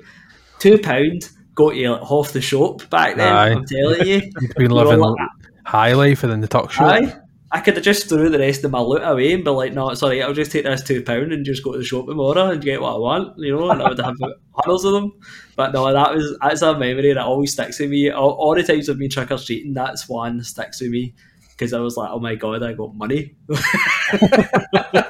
never had money before in my life, and I trick or treating until that moment, and it always sticks with me.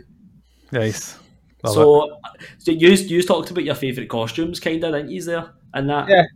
I mean, other So, than the the dream of being Baymax one day, just get one, like one of those blow up suits and plug it in, and the fan gets Like boy. it's like a fat suit, or I just paint myself all white, like just a. I already have the fat suit. Uh, So, so one of my favourite costumes, and I'll always remember it, was a Viking. And my dad basically made the full thing. Um, I think I had a waistcoat and a pair of trousers, and that was it. But they were just like plain; there was nothing on them. Aye. And he he totally totally made this thing. He got like sheep, like sheepskin and stuff like that, and he like made it like a woolly waistcoat, and he gave me like woolly like. It would look, they looked like boots, but the one the boots they were just like I don't know what they were. They're just like stuff you put on the top of your shoes. Um, but he made he made this entire costume, this entire Viking thing. He got like a plastic um, a plastic axe and he painted it so it looked more real. You know, they usually come they're just like the big black plastic axes. He actually went and painted it all and like made a handle and stuff like that, and he just totally went all out. And it's I, I, don't have a picture of that unfortunately, because I, I was asking my mum about this when we were talking about this. Um, and well, I don't have a picture yet, but I was like, that is probably my favourite costume I ever had because Nice. it was so well done and it was That's so brilliant. nice. And then I, it, it was just one of the costumes that you just knew, like your dad, that my dad basically made and I was like, I just put so much effort in it, um, and I, that's one of the one of my fa- like favorite costumes that I've ever ever ever worn. Nice. I wish I wish there was photos of that because I, I don't get wrong. The, the image in my mind uh, is is probably you know kind of good, good enough because I know what um yeah I know what what your dad's kind of um, kind of style was and, and how he kind of put things together. So aye, that's that's class. That's a that's a Yeah. great memory. Yeah. Uh, what are we on to next? Oh, I is is there any more um, Halloween traditions that any's kind of do like in Halloween night? Or like for me, for example, I'll just start this. Um, we always watch Nightmare Before Christmas and Halloween. Mhm. We've all we've done it for the last four years. Um, it's always in Chris, uh, Hal- Christmas night, always in Halloween night. We always watch Nightmare Before Christmas, and that's that. That's kind of what my wife always says. Like that's the start of the Christmas movies. we, we also used to watch Hocus Pocus. Um, for, we've done that for the last three years, but we've watched Hocus Pocus already. Like as I said, six times already. So I'm, I will be watching that this year. You replaced it. You replace it with a different film. Nah, they well, Nightmare actually, Before Christmas. Oh, I, thought you said you watched two different films. Dep- no? Depends. Depends if we go or no. Oh, right, aye. Halloween. It's on a Monday this this year, so it's uh, got to be a wee bit harder to get two films in there. Aye, I suppose we, we don't really have. We used I still do what we did when I was younger and turn all the lights off. But nobody comes near the house anyway. um, just because what you were saying, and plus obviously like, um, you know, over the years people have been more um, drawn towards like the kind of bigger houses. So living in like a village and stuff. If there's a you know a fancier estate, then you know people want to spend their time you know getting in the, these houses because they're the ones that are going to have the bags ready and made up and, and whatever Yeah. else. Because generally, they, you know, it's it's just of the kind of perception that they would have a wee bit more money, so they would like prepare for that kind of thing. But um, that's that's generally what, what we kind of tend to do, and, and, and I'm not really a, a traditionalist in, in the way that we would have like you know we have to watch Halloween films or scary films or anything like that. But um, plus, I'm not the I'm just generally not the biggest horror fan. I, I um I still get I still get scared no matter you know what we watch when we watch it. So uh, I, I don't know. I just doesn't does. So I uh, in the long running segment of me being negative uh, with Halloween, I'll, uh, Finish it I'll off. I'll sign off. I'll sign off with that. I'll have You'll you. I'll have you know, that's not There you go. negativity. That's positivity Uh, for yourself, though. For yourself. aye. I, you know, yeah. I, as a kid, we would go to the pumpkin patch every year. That was our thing. Uh, and then as an adult, uh, it became more about me creating my own traditions uh, for myself. Because you know, I think uh, like yourself, when you get the when you get the Halloween season off, and you don't have to spend it with with with kids having to go out and trick or treat, you start to just be like, oh, whew, I could take a break, right? Mm. So I I wasn't a kid anymore, and mom could take a break. Uh, but other than that, I you know I buy a, I buy a mask every year, and then we tend to always watch uh, Great Pumpkin Charlie Brown. Um, so we'll we'll watch that every year. Uh, other than that, no, not not many as an adult, not many. It's funny, you know, you always listen to the podcast and they always talk about Charlie Brown. It's just something that we just don't really have heard here, isn't it? Like, I'm, I'm aware that it was it's been on, but Yeah. I, it's, it doesn't seem to be like a big thing here at all. Like, Yeah, you it's- always, I've heard that about this the Christmas one as well. Oh, I need to watch Christmas Charlie Brown. Like, it's just something I've never ever seen in my entire life. Well, Is that the, the boy who lies on top of the duck house? Aye. Oh no, don't. I've always seen that Yeah. in, like comic strip form. Yeah. uh, Sorry well, to I- boil. Sorry to like totally boil down the essence of your favorite thing today, but I- in the back of my just head, I was about to well actually you, and I was like, I'm not going to do this right now. I'm not going to do this.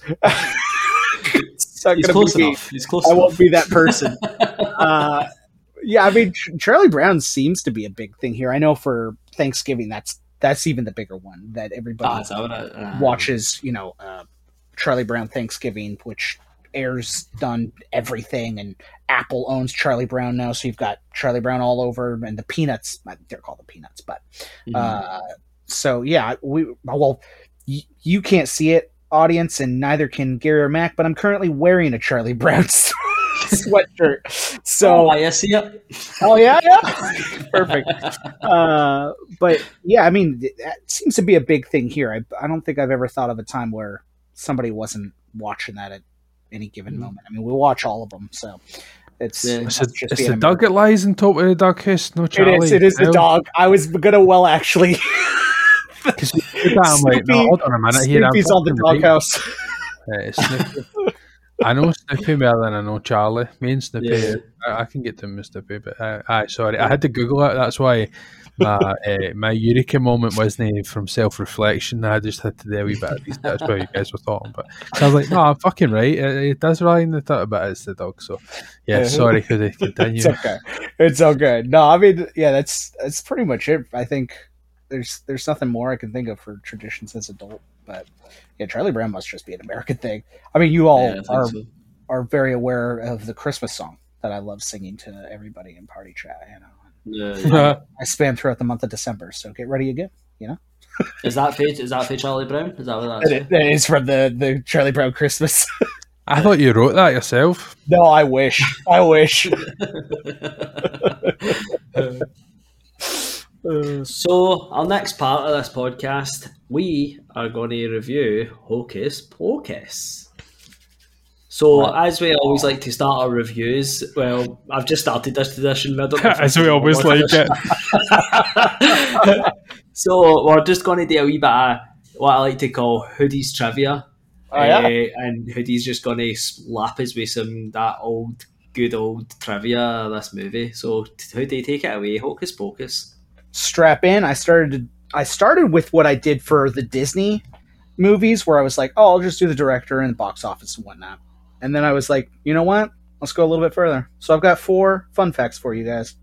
Uh, now, the movie, fun fact, didn't come out at Halloween, interestingly enough, because it was released the same year as The Nightmare Before Christmas, and they didn't want them to compete. So the movie came out July 16th, 1993. It was directed by Kenny Ortega, famous for the High School Musical series. If you love those, I think Oh, that's nice. that's even more up our uh, up our alley for for uh, our time. Uh, the budget was twenty eight million dollars at that time, and only made thirty nine point five million. It was Wow. considered a flop uh, and by today's standards. It would have bankrupted Disney.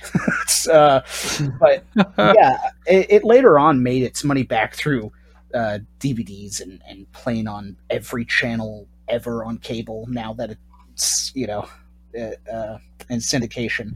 Some of the other fun facts that I learned about this movie: uh, Leonardo DiCaprio auditioned for the role of Max, got it, and then turned it down for the role in What's Eating Gilbert Grape. They offered him even more money than he had ever seen in his life and still denied it or declined it. Yeah. I, I was Wow, blown that's away by crazy, innit? I wonder why you would why you would decide to, to do that. I you know, uh, there's a quote, and I'm going to paraphrase, but he was somewhere along the lines of at that time, I wanted to be a real actor, and I felt that would have, you know, been it. Ah, you, you hear that, don't you? yeah. It, it would be right because I've never seen this guy in anything else. So A good point. I've never seen Max Dennison ever again. Uh, wherever you are, Max Dennison, write in. Tweet at Gary Moore. Let us know how you're doing. Uh, and if any of the dwellers out there know, leave a comment below. What happened to Max Dennison? Uh, uh, another fun fact this one specifically targeted at you, Mac. The fountain from Friends can be seen in this movie. It is in a scene where Max is running through a uh, campus area, but it is Oh, over nice. to the far left. Yeah. So it's the, the same location that they shot the, the theme song for Friends. Very good. I Uh, might need to watch it again just so I can so I can see that. Yeah, yeah, yeah. Uh, Mrs. Pot uh, from uh, why am I blanking? Beauty and the Beast. She is one costume that can be seen when they get off the bus.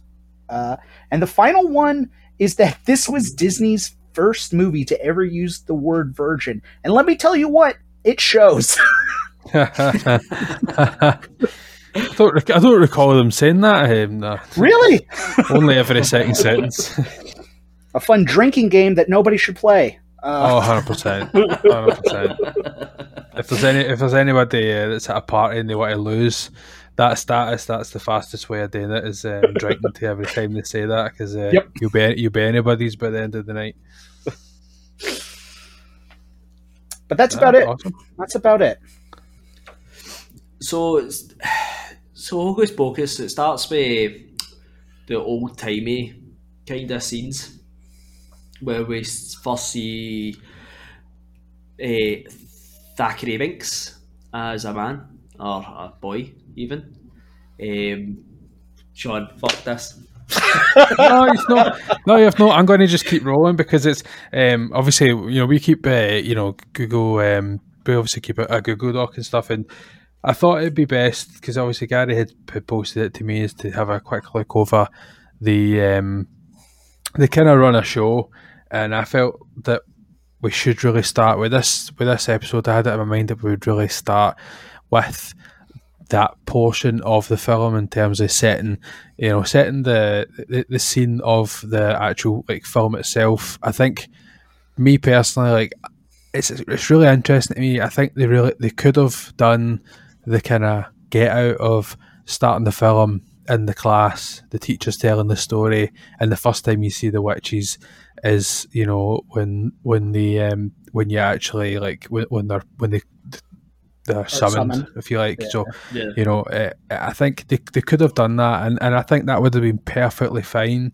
Um, but there's so many jokes, which we'll which we'll get to later. But there's so many jokes and different things that that come from just introducing this kind of you know um, setting into it to, to, see like where the witches came from and that kind of old old kind of timey um, start to the film that kind of throws you off a wee bit when you first when you first kind of you know watch it as much as you wouldn't really be able to remember that because it was such a, a, long time ago for us all now. But you know when you when you put the film on and you and you kind of see it's obviously it's that old kind of English style, you know, like you know the with the, the way they're kind of speaking and um, that, that kind of prim and proper kind of stuff, and it's the, the the kind of nice shots of this village and it's you know bright and whatever else, and then that kind of sharp contrast right away to to the um, over when they see um, and, the actual kind of witch's kind of or house or whatever, um, and it kind of cuts to that, and it's all that kind of dark and, and, and mysterious kind of stuff. And I just felt that it'd be worth just just literally speaking about that and how important that is to, to me. I think so anyway, um, because it's I don't know, it's just one of these the these initial settings um, that just allows such good setups for, for jokes um, in the in the future. And and obviously I mean when they when they start off there I mean it is it is pretty pantomime like when they're going around the the cauldron to start with and and um, and they really set the tone uh, of some of the things you know in terms of obviously what you know witches are known for you know old you know the stuff they put the ingredients that go into their their uh, potions. You know, a, a, a wart off a toad's back, and you know, you know, you know, stupid things like that. Um, and it, I think it really kind of throws you for a loop that they, they right off the bat they're kind of like, oh, you know, a, a bit off thine own tongues, and they bite a bit of their tongue, and you're like, what the hell is going on here? Like, um, I just thought that was like a, um, a really good setting to kind of start off the the the, the show uh, yeah. to start off the, the film. Yeah, I I thought what you were saying to set the tone, it was really great to start in Salem and have kind of that turned on your head version of it where I think a lot of the time and I'm not you know, I'm not a historian. I don't know much about the Salem witch trials. Uh, unfortunately, um, I wish I did. But setting it there and then putting you in the perspective of the Sanderson sisters, who I'm not about to defend, but imagine living in that time where everybody just hates you for no good reason, right? and like, I think you'd become a little bit bitter, you know? You'd become just a little bit bitter. And I think showing that was really important for their character depth uh, and development over time. I mean, you know, we're not talking about Hocus Pocus 2, but uh, in that movie, I think they they fleshed out that a little bit better as well. Yeah. Mm-hmm. Uh, but yeah, I, I thought that was a really good way to start, as well as like you said, setting up jokes later on that call back uh, to those moments, or even when they're going to be hung and. Uh, God, which, something about the cat that joke just got me. Where yeah, where's, our son? Cat's got your tongue. Yeah, uh, like that all of that, and uh, you also you see the despair in uh, Binx and like how much he's trying to reach out to his family. So that gives you a sense of who he was and what was happening uh, for for him at that time. Later on, showing you why he is more cynical when we meet him, you know, hundred x years later or Yeah. whatnot. Uh, Mhm. yeah, I thought that beginning was really good, and then the snap to where she's telling the story, and you're like, Mhm. oh, that's a really great way. So you know that this was just kind of like lore. You're not Aye. you're Yeah. not set in stone that this is what happened. You're just Yeah. being told something. Because I think a lot of the time, you know, they'll do a flashback and then cut to modern day and something else is Mhm. happening. But I like that they incorporated modern time with that. I thought that was Yeah. a good way to open this movie. See, see when you're talking about the hanging, um, I had put a note on there like it's so weird. Like if you suspect these three um, as as being a witch, like why would you why would you let them speak? You know what I mean? Like Yeah. I don't know if it's just part of the kind of thing. I feel like that's just what it was. Like, do you have any last words? And that's just typically what it is. But they're like, and obviously they start talking whatever, and, and they're like, don't listen to them. And you're like, but you fucking invited them to Yeah. speak. So, Yeah. so, you know, why would you then? Why would you then do that? So, I, I just Set think, your honor aside. aye, it's such a weird, such a weird thing. And then the only other bit about the start of the film that I thought was was really was really strange is obviously like the witches like um or two, two things. One of the lines that was really funny was that kind of um jump back. Like she says the line like jump back, and the two of them jump back. Like I just thought that was so Mhm. funny. yeah. Um, but Yeah, it, it, it was see like when you see obviously that his uh, Binx's sister or whatever is, is sitting there just getting the, the kind of life force like obviously it's really dated it's 93 like so the, C, Yeah. the, the CGI the graphics that's really I'll say you know, though, you get it may be dated, but man, it looks so much better than Hocus Pocus 2. I'll- yeah pro- probably uh, probably right but it's I think just maybe because of expectation more than anything else um for, for what you could do now like you really should be doing better that kind of thing but sure um, enough, man, yeah. like I, I have no like paid like overly like a lot of attention to like Hocus Pocus watching it, um, kind of growing up o- over the years, and if I'm honest, I kind of forgot that the sister dies like at the very start, and Hmm. see just seeing this like the life force obviously coming out of the this um this kid, and then the camera turns and the camera goes back, and it's not even on her anymore, but seeing this like like body like hanging over like this Yeah. is supposed to be like this old body like uh, and like it's a kid's body but it's like an old because it's like grey hair and stuff and I'm like that's fucking morbid that there's just a Yeah. fucking dead Mhm. child on this chair now Yeah. uh, Yeah. for, for like a kid's film like, obviously they don't like pan in and stuff that'd be fucking horrific but um, I, I just I just think it was quite like a, we- a weird thing for especially obviously for, for Disney to have that like you think rather than like turning them grey it would just be like hinted at that it's that Yeah. he's, he's aged or, or is isn't doing quite well whatever but I don't know I think it's just quite I don't know it's just quite funny to me that's why I wanted to mention it part of me Cut- severely sorry. Go. Coming off of that and talking about like the hanging, like the hanging's Oh, pretty yeah. good. Yeah, Yeah, You're coming yeah. off two things in the space of like five minutes. because you just see the wee feet Yeah. I think you know Oh, dangling? end? Uh, aye, aye. Oh, perfectly Brilliant. To segue. I miss Disney doing things like this. Oh, like they aye, used to give no shits about Yeah. what they were putting in these movies. I mean, Walt, I, again paraphrasing because I'm not going to get the quote correctly, but he's you know quoted uh, saying that if you don't show tragedy to children, they don't believe what's happening. Right? Like yeah, Bambi's mom gets shot in the first five seconds of Bambi. Like yeah, Disney had no holds barred with a lot of their stuff, and I think this was one of the last like real. Well, I say that, and then Nightmare Before Christmas comes out a few months later, which is also super dark and like morbid a lot of the time. And I think it's it's such a a richness to that story, and it makes you feel the weight of those characters in that world having things like that because you're like the stakes are real. There are real things happening. I mean, later on in the movie when the cat gets run over, like yeah. Oh shit! And you hear the bones cracking as it's like inflating itself. I'm like, Mhm.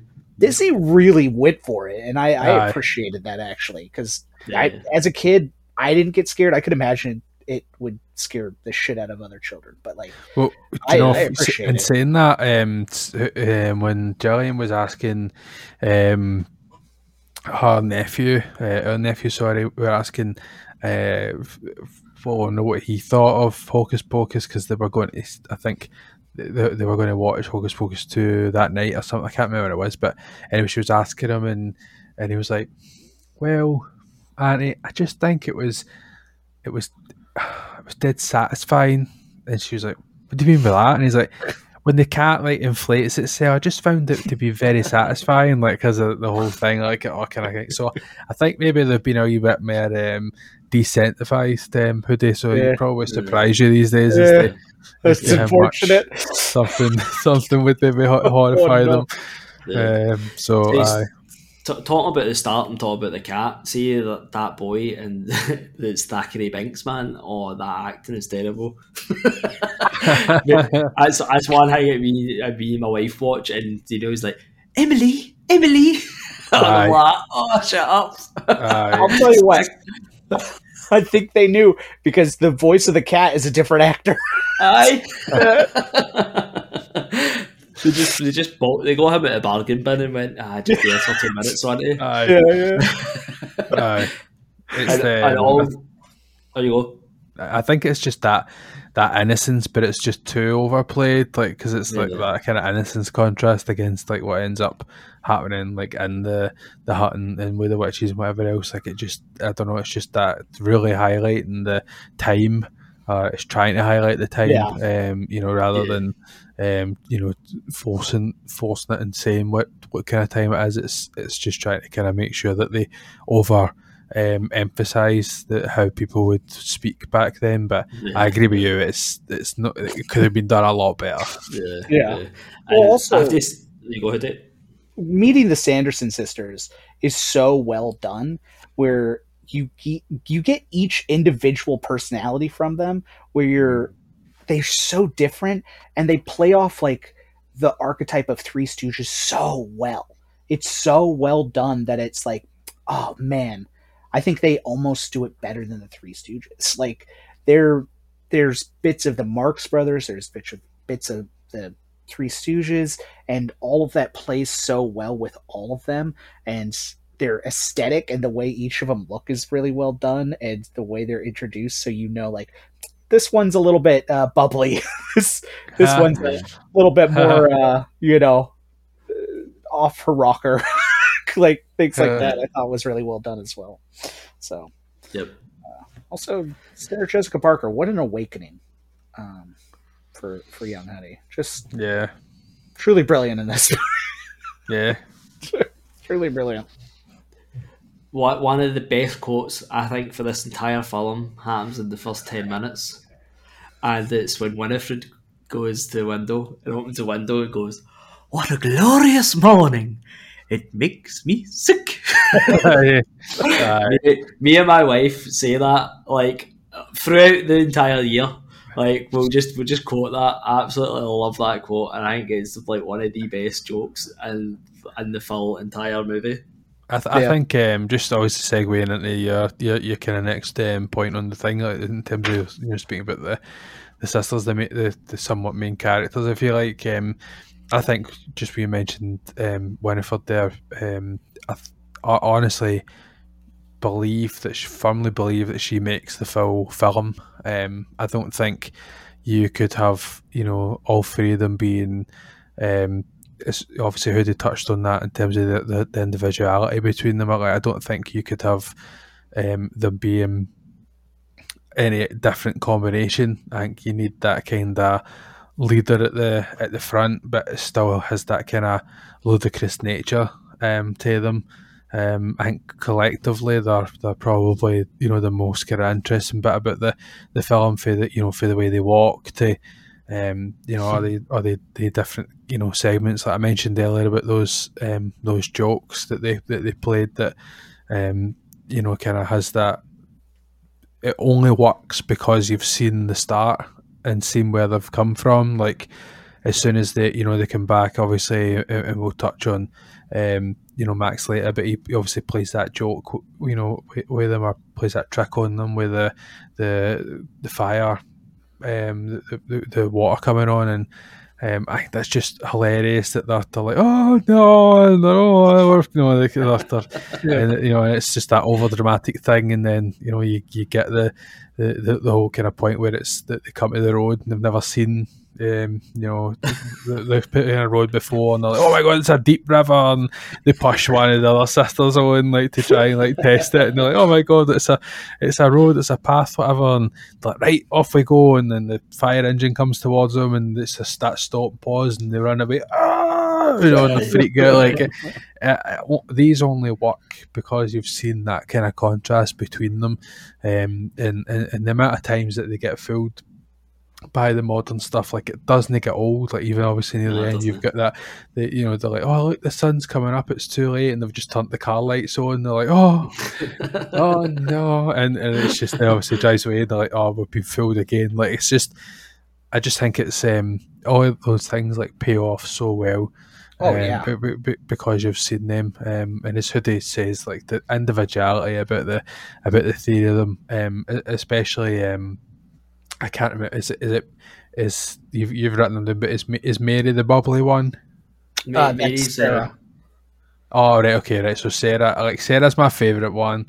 Yeah. Like so, I mean, I, Winifred when he makes it right, makes it. You can't have it without her, but Sarah just like that kind of like I don't know, like lost puppy almost. Like yeah, just, yeah. just mm. all she wants to do is please, and just do everything that um she can to make sure that like she's doing things the right way, whatever. But some things that she, that she maybe comes away with you like right, just you stay quiet for a wee while because when it's going to end up giving you the backhand uh, yeah. if you keep pointing at some of these stuff.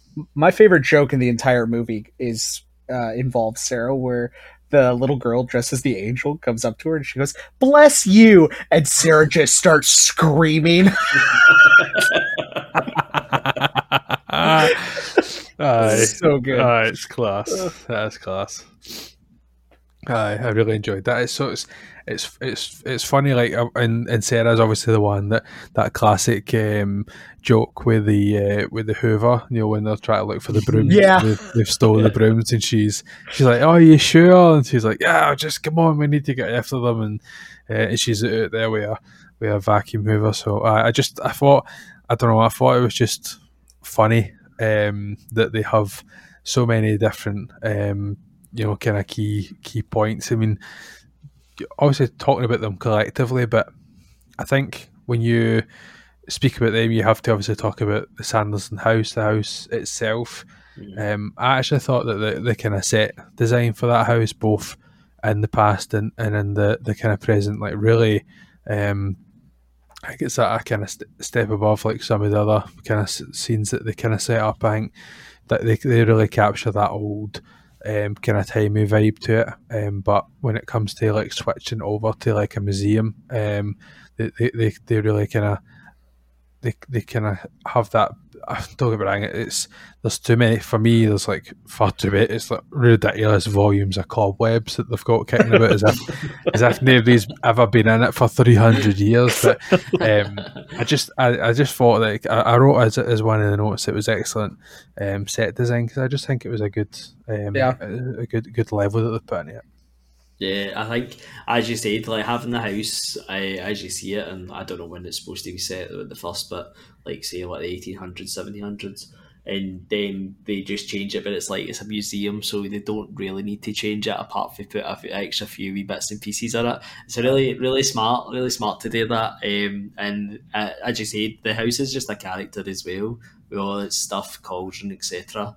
Um, obviously the black candlelight that hoodies not a light. Um, but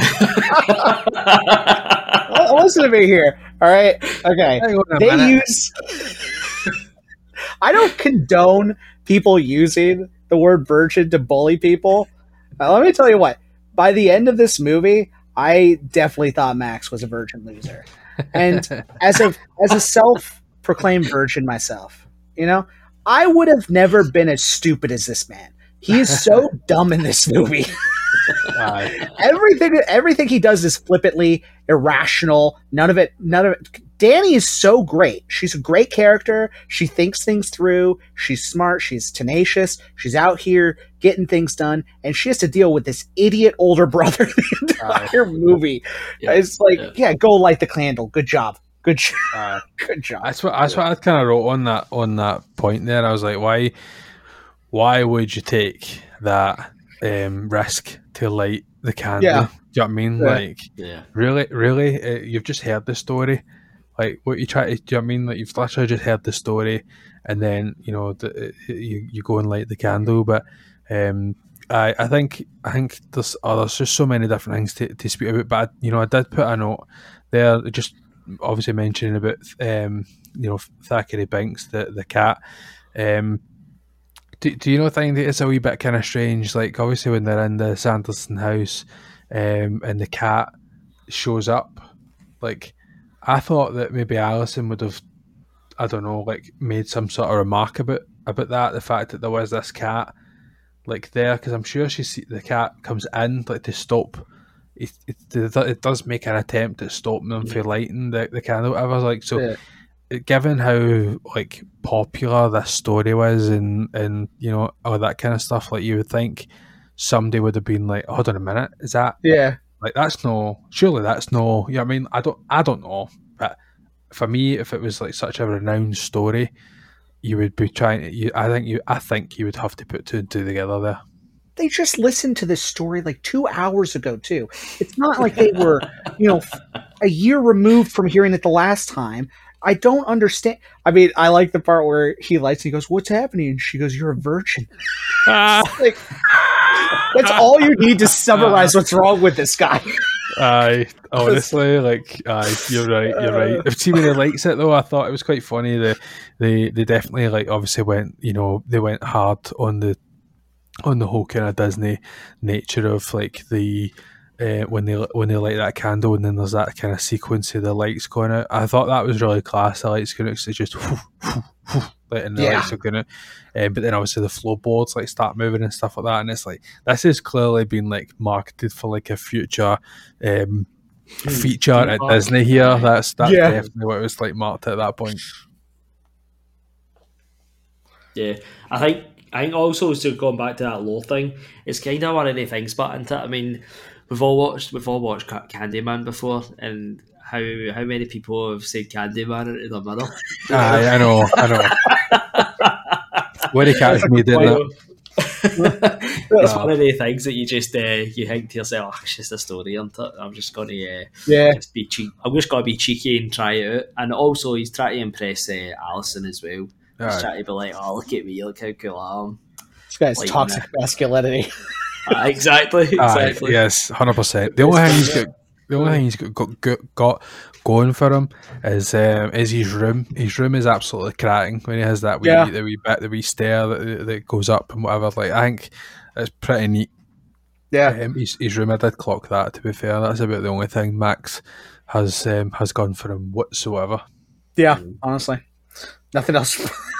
Nothing No. else for this guy. No, hundred percent. And and I know that uh, of the list of the characters that we were looking to speak about, we don't we'd not mentioned them, but his run in with the two bullies, um, Yeah. honestly, like uh, they Yeah. two, they two, I don't know, I don't know what made them, who designed these two, um, and Jay and Ernie, but or Ice or whatever. but, the- but if you were Max, like you would just, uh, for me anyway, like just just swing a punch at one of Yeah. them. Like, you know what I mean? They're so Aye, yeah. juvenile and and the way they come across. Like, just take them out, man. Like, you know what I mean? Like, it's just, I don't know What if it's a- just me. And they take his shoes off him. Do you know what I mean? Yeah, Like, oh, I yeah. don't know. Those trainers. One of the best moments is my name isn't Ernie anymore. It's Ice. it was like one of the most Uh, 90s things in this entire Aye. movie is something as stupid as that. But then immediately followed by that, they mug him for some cross trainers. And I'm like, never mind, this movie just got 90s again. Okay, it's Aye. even more. It topped itself. Wait, ice, ice uh, thingied into the back of his head. yeah, yeah. You can see the it's like Aye, strange. It was just the one Vanilla strange. Ice song. Uh, aye. so I think other characters we're going to talk about is obviously uh, who they mentioned already, Dani the wee sister. Oh, Eh, favorite favorite character. Yeah. I really like her as well. She's she's a the wee sassy sister, isn't she? That's Yeah. uh, she, she plays Times off 10. everybody so well. Aye, um, she's uh, she's got brains. She she knows that Max has just been an absolute idiot throughout the entire movie, and Yeah. she's not scared to call him out in front of anybody. Oh, 100%. I love that line where uh, he's sitting when I think she's the the the, the Allison comes in whatever and he, and he's like um oh uh, he loves your yabos like it's, it's so funny man. he's like what like oh no way um uh, she's so she has some of the best like I don't have them written down but she has some of the best lines um in, in the movie it's, it's Hoodie says um she's she's just one of the uh, she's one of the characters that that de- definitely stand out. That's for sure. Absolutely. Mm. I think it's weird though. Like obviously, we, um, you know, we're probably um, going to Allison at some point. But do you know? I think it's a wee bit odd. Like when they go to our our house. Obviously, they, they visit the house kind of first. They don't know it's Allison's. Um, and they go into the house and it's like, what you know, you kind of like, what is going on here? It's like this kind of rich person's house, whatever. And then it's like, oh, we have these themed, like themed parties or whatever. Um, it's such a weird, like, a weird party to have. Like this old English kind of party, like, yeah, like masquerade ball. Aye, it's just a bit kind of weird. Um, but they have like all these all these treats and stuff. But it's like eh, I think the weirdest thing that I, uh, that I wrote down was why is nobody else visiting that house? That, that house must be like prime. You know, p- it'd be like prime. Like people would be like literally like going to that house. Like what Hoodie says that he did back in the day. Like that was the first house that you would go to. Like why would that not be the first house that you would go to? Like that house gives out raisins. I guarantee you that's the Oh house. that no! gives out There's a big bowl of sweeties there. Believe them. Uh, yeah, in those sweeties, more raisins. Aye, that's. Do you know what? That's that. Actually, you might be right. You might be right. Aye, you might be right. It's it's weird. You know, I, I think I, I forgot to to mention earlier when we were talking about the the sisters. Um, just in terms of when they're talking about the the the spells and stuff like that. I think obviously it's Disney and you you do come to expect it, but see the the kind of poetry kind of side of what the spells are. Like I th- I find like some of that again. I didn't write them down, but I find some of that to be really really interesting and like so Yeah. so catchy. Um, in, in terms of that, but um, I I also missed out on one, on one of my favourite bits with the sisters is when they come across the devil. Um, you know when he's when he's at they're like the, he's obviously comes to the door or whatever and the three of them see him and they obviously all turn into each other and they're like master! and they all run they all run towards him. Like I just that's like some of the best uh, Yeah, the- some of the best sequences the husband and wife played brilliantly. oh by so good Penny and Garry Marshall, both brother and sister in real life. Uh, oh nice so great. He's a she. They're both famous directors and actors, and I, they do such a great job being that that couple that's just over it. Uh, But Aye. one of them, one of them's like teetering. one goes way too hard on Halloween, and she's just over it. Like, just Aye. I don't want. I've got my curlers in my hair. I'm that's what I done was for the to say the night. colours I don't want this. Aye. Uh, It's it's like, so what the hell good. is going on? And he's like, oh, Yeah. they call me master. Like, oh, bloody master, you, you know. he, you know, and he's clearly like pure overly chuffed with himself that Yeah. um, that these people are like paying him any kind of attention. It's uh, it's uh, absolute madness. I also thought this movie did so well at catering to adults and like the humor in there for adults a lot of the time because it isn't like a bunch of fart jokes like you would get in most 90s kids movies where it was yeah i thought it was smart i thought a lot of the humor i was like oh man i find i find this funnier now than i probably Yeah. would have as a kid uh, Yeah, same. like a lot of the stuff with with uh with Garry and Penny Marshall, where they are like arguing over these adult things and like sexual innuendos and and all of that. And I'm like, oh yeah, they call me master like that. I'm like, okay, I wouldn't get that today. I mean, I wouldn't have got that back then, but I get it today.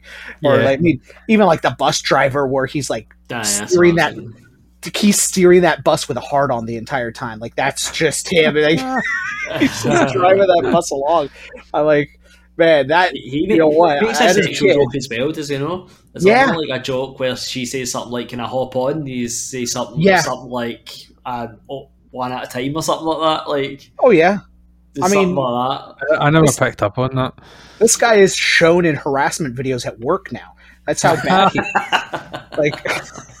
like, it's, it was very adult, and I was like, man, as a kid, I would have never gotten this. So watching Right. it, you know, watching it now is a, I think, a better experience than it was than when I when I was a kid.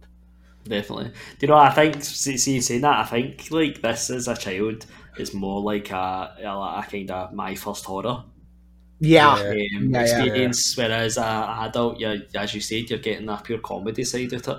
Yeah. Aye. I think as Absolutely. Hoodie says, there's obviously like different.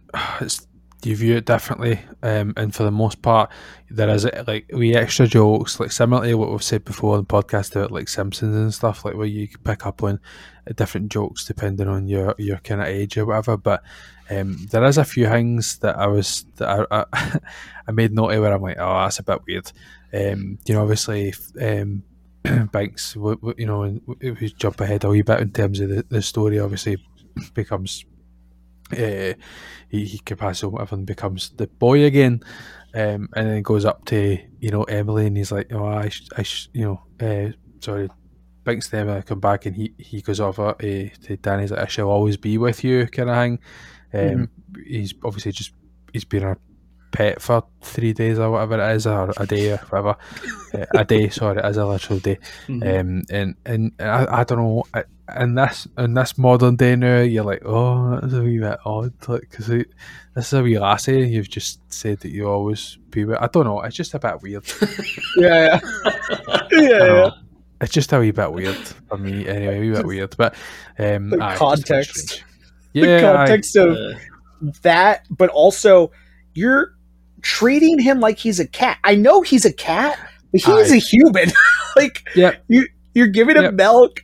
First of all, if you give cat milk, they shit everywhere, so don't give him milk. But like what what is why are you treating him? Oh, you could be our family, but he's an immortal human being. Aye. He's in a cat's body, you guys. Aye. I feel like we're missing that. So, aye, they, they definitely gloss over that. That's for sure. Yeah. But um, aye, some some um, some fine moments in the film. But Gary, Yeah. you've obviously uh, put in there before we go anywhere near any kind of um, plot and all that nonsense. You the last kind of character and and uh, Billy Butcher. Something tells me you've you may have a an affinity to Billy Butcher or, or some sort of liking to Billy Butcher. Billy Butcher's brilliant in this film. You know, he's I mean he's a silent character for most of the film and, and most of his appearance in the film and he just does it so well. That actor, I, I don't know his name, I didn't write it down, but Uh, Doug. Okay, he's like in everything. He plays Abe in Hellboy. He he's he's just he's in it. Uh, he's in a lot of horror stuff, and he like a lot of like, costume stuff. Um, yeah. he's he's just so he just does that so well, you know, and only be able to talk like see when he sees Winifred and she's like like go get him and he's like "Mm," just grunts at her and you see his Yeah. total expression in his face, he's like, Oh, you like you can you can just literally see in his face what he's saying. Uh, he's, Yeah. oh, he's uh, a he's a brilliant character. Doug, Doug Jones. Jones. Yeah. Aye. Okay. Perfect. I just had to get I'd go up for you, but I I, I Thank think that I, I'm you're, you're right. Um, I think obviously you know the whole kind of typical segment where he kind of loses loses his head and whatever else. Like I, Mm. it's still funny. Like you know, even though you see it coming or whatever, it's an easy joke, but it's still it still plays off. Um, Yeah. pre- pretty well for me. I think. A lot of the animatronic work too of how they made things work at that time, especially like the the VFX for this movie is so well done. Like when his fingers get crushed in the in the manhole and just the one finger is still wiggling.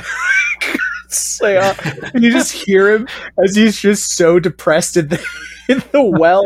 Like, oh, it's it's so well done. He does such a great job. I mean, yeah, a lot of the special effects of this movie are really well done and creative. How they use them, I thought. and, and see, see when he uh, ends up opening his mouth. I don't know if it's a knife. I don't know what he uses, but he uh, finally opens his mouth and then he turns round and Winifred's there and he just starts giving off pelters. he just starts calling her like a trollop and all that. It's like, yeah, buck tooth trollop and just Aye. you know, gives her a stinking. He's like, I, I was the, I never loved you. It was your sister and all that. One kiss I gave you, and like just pure giving it stinking. Aye, I love that. That's so good. Um, aye, that's that's one of the kind of highlights of the film. I think when he finally gets his uh, gets his voice, but I did enjoy. Um, he's, he's equally delivered these lines with with him. Aye, aye. it's pretty it's pretty funny, man. That was good. Do you All know that one being- character? Sorry, on you go to it. well, playing into more of Billy Butcher, all of that being practical effect, uh, like the moths when they fly out of his mouth, that's those are real moths. It's not, it's not Really? Anime. Yeah, like all Wow. of that is so creative and well done. I was like, wow, they, nice. I see where the twenty eight million went. like it, they Aye. did a great job. Having to sew, sew his head back on. That must have been uh, quite a complicated Yeah. surgery.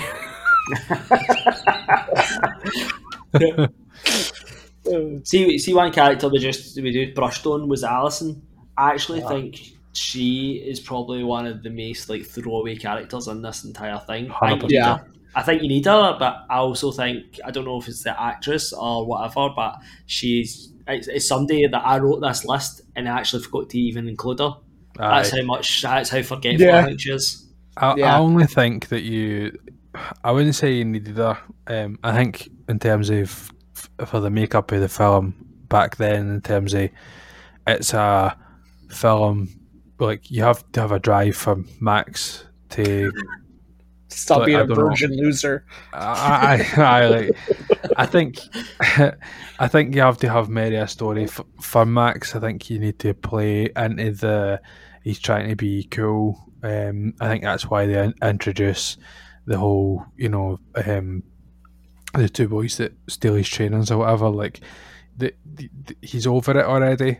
Like he's done. He's over it. Um, he's just all he wants to do is go and you know s- see Alice and, and whatever else. So they have that kind of old kind of thing of boy, you know, trying to chase after the after the girl. Um, Mhm. But I- think that you you could you could have got away with having the having the film like with with it completely, um, and just had it as a as a kind of brother, um, you know, brother sister kind of thing. I don't think she like you. I don't think she really adds anything um to the to the film. Yeah, she just comes off as like milk toast. Like it's just so bland. There's just nothing there. I'm like, oh, okay. Like like Right. what? Milk toast. Just plain nothing. Milk toast. Yeah. All right. Just dip your toast into milk. I don't know. I've never heard that. Have you heard White that? bread. Just I, white I've, bread. I've, heard, I've heard it before. Right? Like Yeah, milk yeah. toast. That's White two bread. different things. Just, just plain bread. yeah, yeah. Yeah. Oh, the colour. Yeah, I yeah. Right. All right. Okay. Right. Oh, because if I said toast, she could be wheat, you know. But I don't Could think be she's wheat. that flavorful. Yeah. She's no, milk toast. absolutely not. She's milk toast. Excuse That's it. I'll start using that now. I think one character or object, I suppose, we need to talk about is book. Oh my god. Let me Speaking tell you that- what. Who do you go first? But I have something that it's just like. There you go. You go. Okay. This this will be real quick because this was my biggest complaint of the movie. Every single person knows what this book is made out of. They all touch it, they hold it, they caress it, they feel it, they carry it around. Some of them are about to kiss it. It's made out of human skin. Every single one of them reacts completely normal. Like this is just an everyday fucking object. Why aren't any of them disgusted? I think by the end of this movie, I was proven right. They're all serial killers. Each and every one of them. They're all insane psychopaths. I don't understand why nobody reacted to a book made out of human skin. They say it in the movie. I, cou- like, I couldn't. I couldn't get over that. Aye. Yeah. It's funny. Um, I've obviously uh, I put the uh, a, a thing on here ve- near the very end um, when he opens and, and shouts at you know um, you know it's Gary chimed in there the the, the book. Book. There you go. Uh, and she's like make thy make thyself known and the and the book makes itself known to her and I'm like how could she not have done that near the Yeah. start? Uh, Do you know what I mean? I don't because they're looking for the book. Or honestly, they're like, "Oh, I don't know where the book is." And you're like, "Oh, you do? You know how to shout it?" Or honestly, like I just, I think it's just bizarre. But it was, I, Yeah. I, I did enjoy it as a character because I, I, I think as a character as well, it's it does play, um, play into the story quite well. But the the eye, the single eye, like it's such a a, a kind of creepy um, Mhm. side of it, I think it's a good choice to put it Yeah. as a single eye rather than like two two eyes. Would, it would have you know came off a lot differently, but that single eye where it's you know the kind of idea of the lock, like, I think it's pretty, aye, pretty pretty good. Quite enjoyed it. See, when I seen this when I was a child, this was the thing that creeped me out of this film. Was Mm. that book? It Oh, no wonder. Me so much, man. I, I Mm. just as who do saying like, uh, like they're actually saying it like it's a book made of skin. And I was like, oh my god, that is like how how more creepier can you get? Yeah. Aye.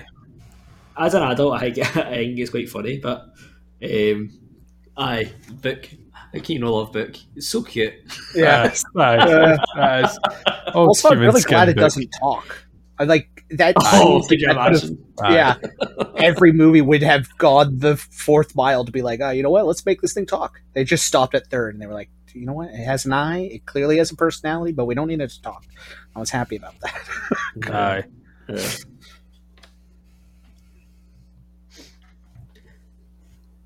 I don't know how you're going to go into this plot, Sean. That's fine. Plot, Uh, plot, so- plot, plot. Oh wait, There we go, on. No, no, everybody. No, so the, the- I think um, the, the kind of best the best way to, to uh, approach the the plot, like for me, anyways, uh, the general idea is that they're trying to get, um, you know, they're trying to get kids, basically, uh, context, right? But they're trying to get kids so that they can um, they can extend. Obviously, they're, they're, they're back, but it's come to light that they're only going to be back uh, for that night, that day, whatever. So the sun comes up, that's it, they're done. But if they extend their, um, their they can extend their life by ab- ab- absorbing, you know, the souls of children, whatever. Um, I thought it was quite a nice touch. Um, just just diverting a wee bit by, you know, obviously every film has to have um, a kind of trope as to how how can we how can we get the adults out of here? How can we distract the adults? We need Yeah. a purpose for the adults. And I just thought like the whole um, you know, getting the, the, the dance, like they make reference to it a couple of times, like, oh, we need to go to the, the dance, we need to go to the dance, whatever. And that's just where all the adults are going. And it's very of its time um, in terms of, you know, it's not something that would have ha- happened any time. You know, recently kids are, are always you know accompanied by the adults as they go around. You know, especially in, in films as well and TV shows as we as we as, you- as you kind of grow up, you see that as well. But back then. it is portrayed as if the kids are just running around their, their cul-de-sacs, running around their neighbourhood between the houses. So Yeah, the adults are just away doing their own thing. Um, and the fact that, that that whole segment, that whole scene um, of them being in there and they go and try and find the mum and dad, you know, and it cuts to, you know, the dad's there and dad's grooving and it's just like totally kind of a character and it cuts to the mum and the mum's got the fucking, uh, her, her costume on. And it's like, mum, like, what are you even supposed to be? It's like Madonna, like, no, it's that kind of, that, that kind of bit. And the, the- obviously that, I think that brings us on to like one of the most um, famous, notorious, whatever, uh, parts of the of the film, um, and you know the witches being brought onto the stage, and, and obviously they're, they're they're using them. I put a spell on you, and and um, I obviously know we, we know that so, this song. The song is just is is completely notorious, especially uh, synonymous with this film, but. Um, I, I it still hit different. See, when I was watching it, I haven't watched the Hocus Pocus for a wee while, but see, listening to that and and seeing it build up, like you did feel like you were watching like a proper musical, um, for, for how for how kind of key that that was um to, to do that, and obviously Yeah. it's set, setting up the whole like um they can't um they can't move, they're just going to dance fucking forever. So it seems- yeah. well, I think this was so well done because Kenny Ortega is a famed uh, choreographer. So, like, that musical number is probably the best part of the movie. Like, cinematically, Yeah. it was really well done, and it shows like where his talents were really found and and lied. Uh, so, I I love that entire sequence, but it is a great way to like. Okay, we need yeah. Let's put the they they just they're gonna stand here and you know to end the movie with them all coming out uh, you know it is a good way Aye. in the end credits it's like Well, okay. I, I, I put a note on that um, tip, tip for that because I was like, they're dancing and none of them have even like thought to question like why they were dancing like all the full night. Like, it's, do you know what I mean? Till Like, seven in the morning. Yeah. I know. it just seemed to be that kind of like, oh, we were just oh, it was such a great night. We were dancing the full night away. Like it was, Yeah. I don't know. It just, ah, it just seemed like it was one of those weird. Um, obviously, it's just one of the weird movieisms in it. But Yeah. um, I, I, I don't remember the full sequence of events. I know that that happened. Obviously, the setting up and the spell and whatever else. Um, I know they, they obviously you know capture. Uh, they, they're trying to kind of set them up, and they choose to go to the school to try and set and capture the the witches. Um, I thought there was a, a good few kind of um, neat jokes in there in terms of when the witches are figuring out, like what that is. They're like it's a place for children. It's like it's a prison for children. you know, you know, it's quite funny, like how, how you kind of set that up. But um, was it only me that thought it was weird that in a school in the basement they have a furnace that size, uh, big enough to fit three people Yeah. and change and Like I was right weird. there with you. I was right there weird, with you. I was like, listen, you know, I, I was homeschooled, but I, I did some classes in a in a real school. I'll tell you what, they didn't have a fucking furnace. Aye. it's pretty, it's pretty brutal as well, eh? Because he obviously Yeah, yeah. they put them in and then they, they, they turn it on and it's like they're, they're, that's it, they're toast. They're getting they're getting burnt to a crisp. So, uh, it's a bit of a strange. I think strange that's the school that Freddy Krueger used to be in. Aye, aye. That's the kind of thing that you would see that in as, a, as an old uh, thing like that. So, so obviously they think they've won. Uh, they'll go away to to, to chillax and uh, uh, go back to Max's awesome room. Um, Yeah. and, and and you're like, all right, okay, everything's everything's good, and then it just cuts cuts back again, and, and the witches are all right. Yeah, you know what I mean? was I was pretty surprised though that in that moment, right? Why didn't they had an opportune moment? Uh, Mary, her hair does little swirl thing. It would have been great if she had a little tiny flame at the end, and then Sarah just went up and then extinguished the flame with her two fingers and went. Aye, that would have been a good setup. Aye, Because I thought that would have been a good joke. yep. At this Yep. point, we're reaching levels of cartoon between the inflating cat and them surviving being cat. toasted. Uh, so, Aye. like, well, why not just go the extra mile? Uh, exactly. I- That's the yeah. fun, the fun bit about it. yeah. Aye. Well, even circling back to like the dance, I thought at the end of the night when they're doing the credits and they're coming out, how horrible is it going to be for that ja- janitor when they go in there and they just see shit everywhere, just piss and shit just covering the whole dance floor because every single one of these people were dancing for about seven hours and had to use Aye. the uh, restroom at some point. You Aye. know, Aye, whole there's a bit of there's a bit of Uh, realism uh, coming in there for Yeah, um, for that, but it, aye, it was it was funny. I mean, it's it's strange the, the whole um, the, the the dancing part, and then it's then they, they kind of go right. That's them. They're they're the, Yeah. that's the that's the adults dealt with. You never it. none of them.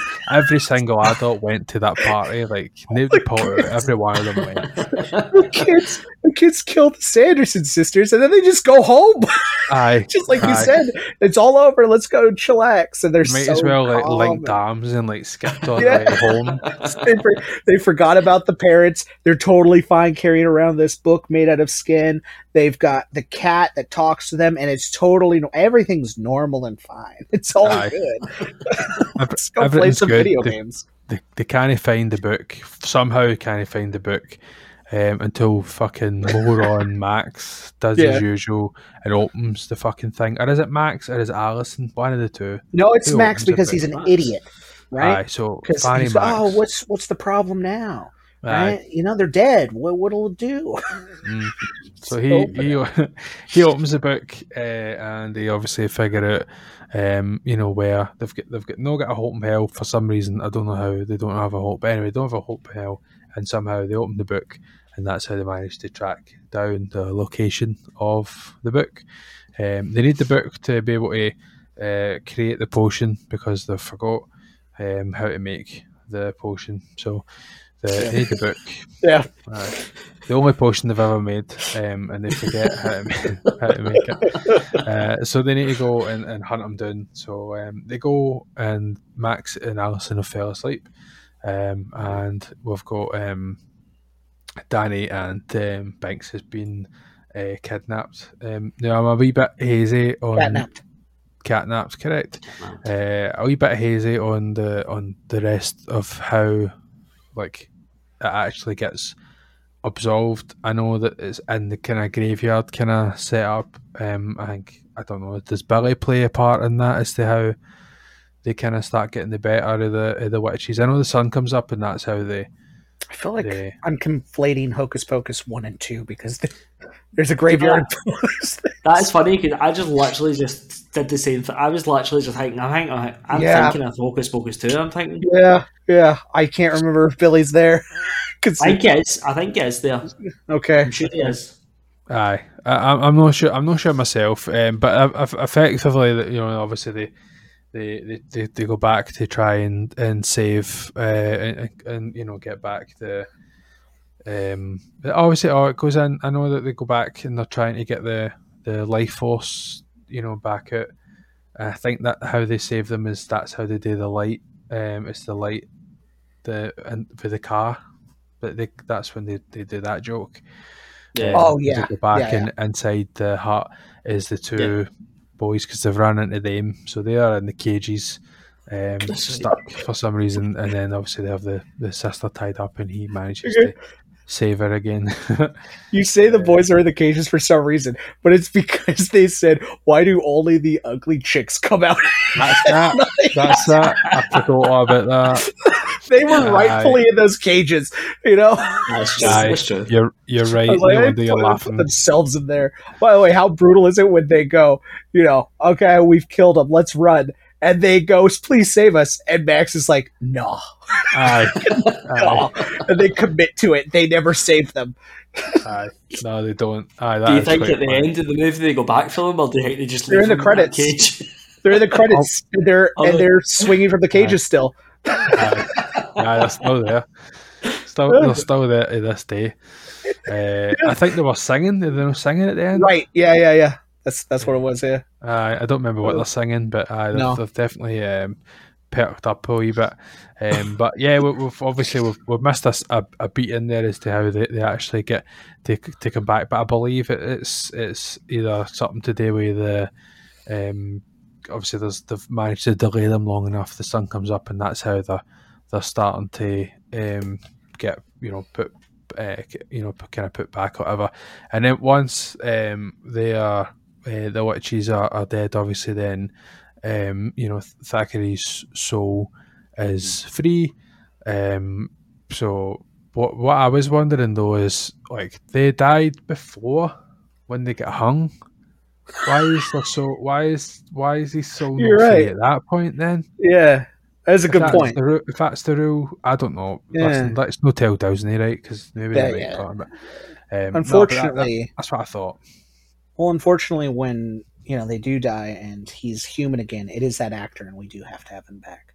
Aye, um, and he oh man, there was a, there were cons. There were cons to killing the Sanderson sisters, and that was it. Having that actor come back. Aye, it was odd, and obviously, so like I mentioned earlier, he does that kind of. It's the kind of nineties, um, you know, films, kind of cheesy stuff, uh, you know, where he obviously delivers that line to, to, you know saying to him, "Oh, I, I shall always be with you," and it's again that weird creepy voice, um, and then they do the kind of the whole kind of f- weird um, waving, big kind of waving kind of thing, um, and then delivering that you know line, you know, three hundred years for a virgin to light a candle, like it's. Uh, that the final kind of virgin joke in the film, you know, only five or something like that, they used to uh, very very sparingly.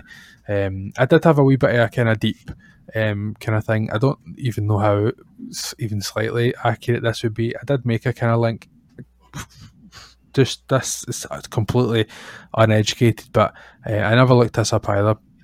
I feel like there's maybe a wee bit of kind of symbolism there with the with the gates, the big gates. I thought there's maybe a kind of um, St Andrews kind of gates. The you know that that, I don't know. It's not St Andrews. Sorry, the the the, the kind of gates where it's um, like moving on to the afterlife type Mm. thing. Mm. Um, Yeah. So obviously that's like a kind of St. symbolism. Peter.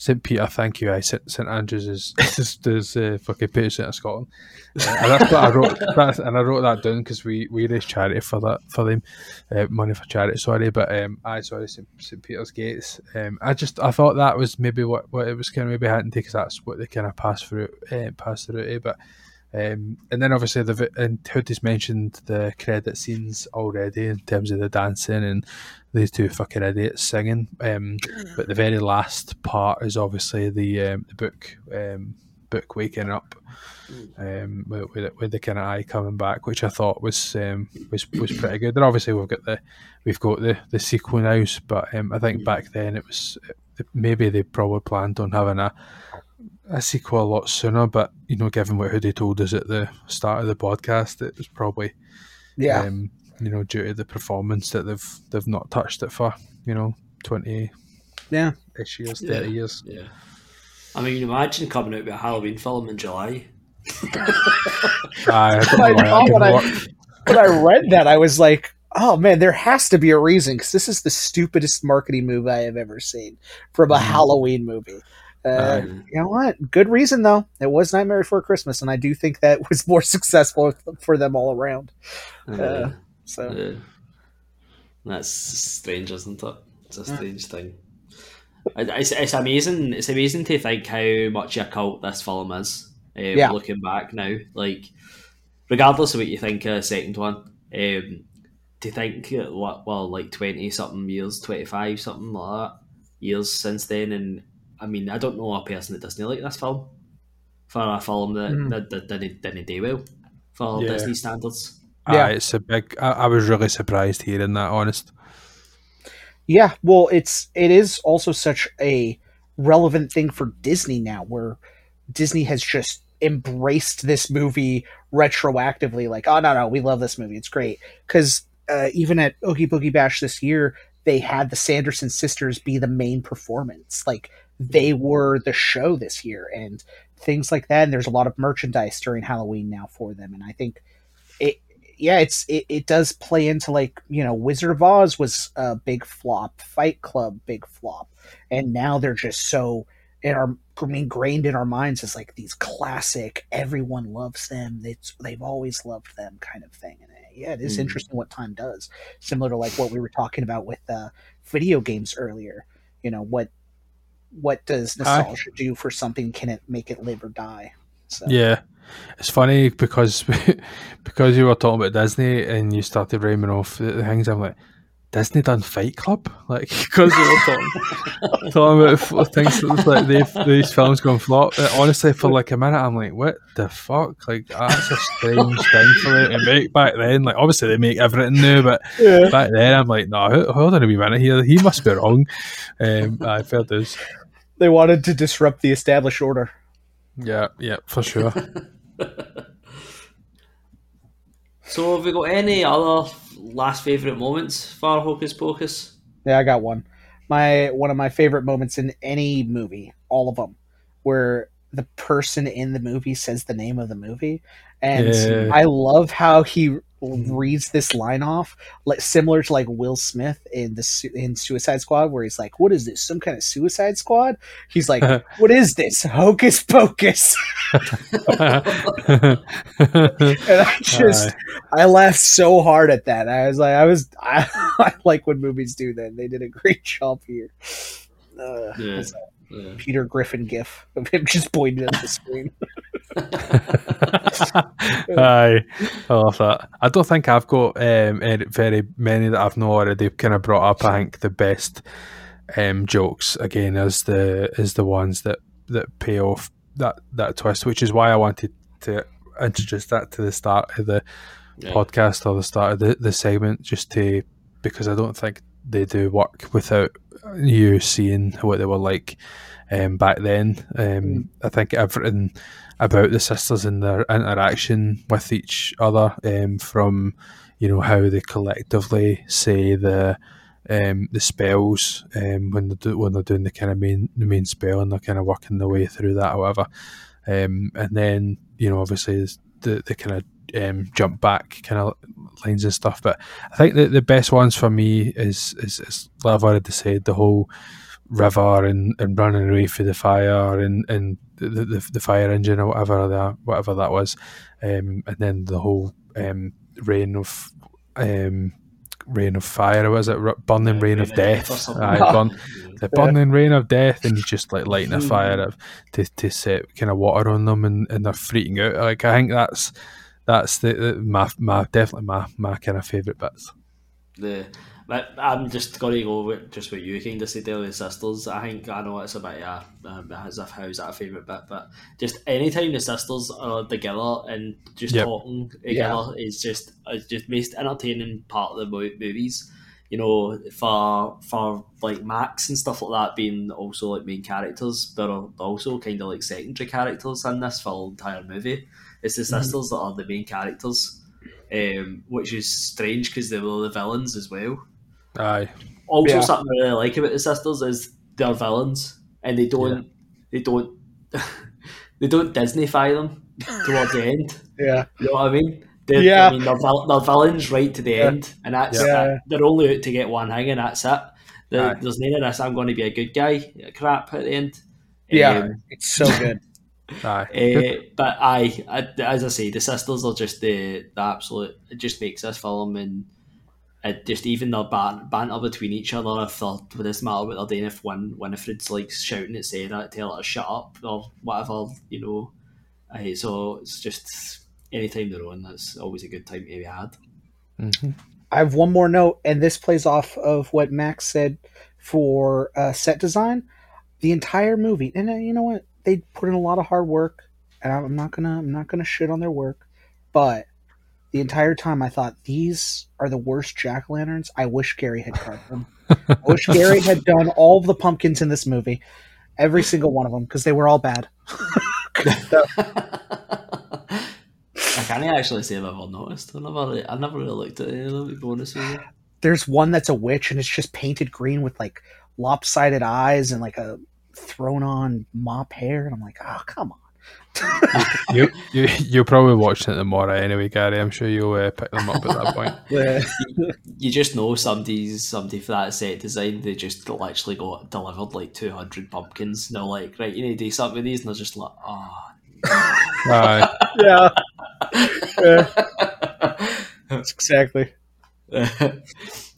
so that was our uh, Hocus Pocus review. Uh, I hope we did it well. Sean saved me for drowning, drowning for a wee moment there. So thanks very much, Mister Mac, for jumping in there. Um, so last week we we were talking about holidays in episode nine. So after listening to it, I came up with a wee question. So my question is, Hoodie, you told us about going camping, uh, but we all want to know: Does a hoodie shit in the woods? It's like if a, if a tree falls in the woods, doesn't even make a sound. Hoodie definitely makes a sound Uh, thankfully, there. yeah, yeah, yeah. It's just a big old. Uh, thankfully, every campground I've ever been to had on-site restrooms. So yeah, Hoodie takes a shit, but not in the woods. I was That's- I was going to follow that question up, but since you don't do it, uh, fair enough.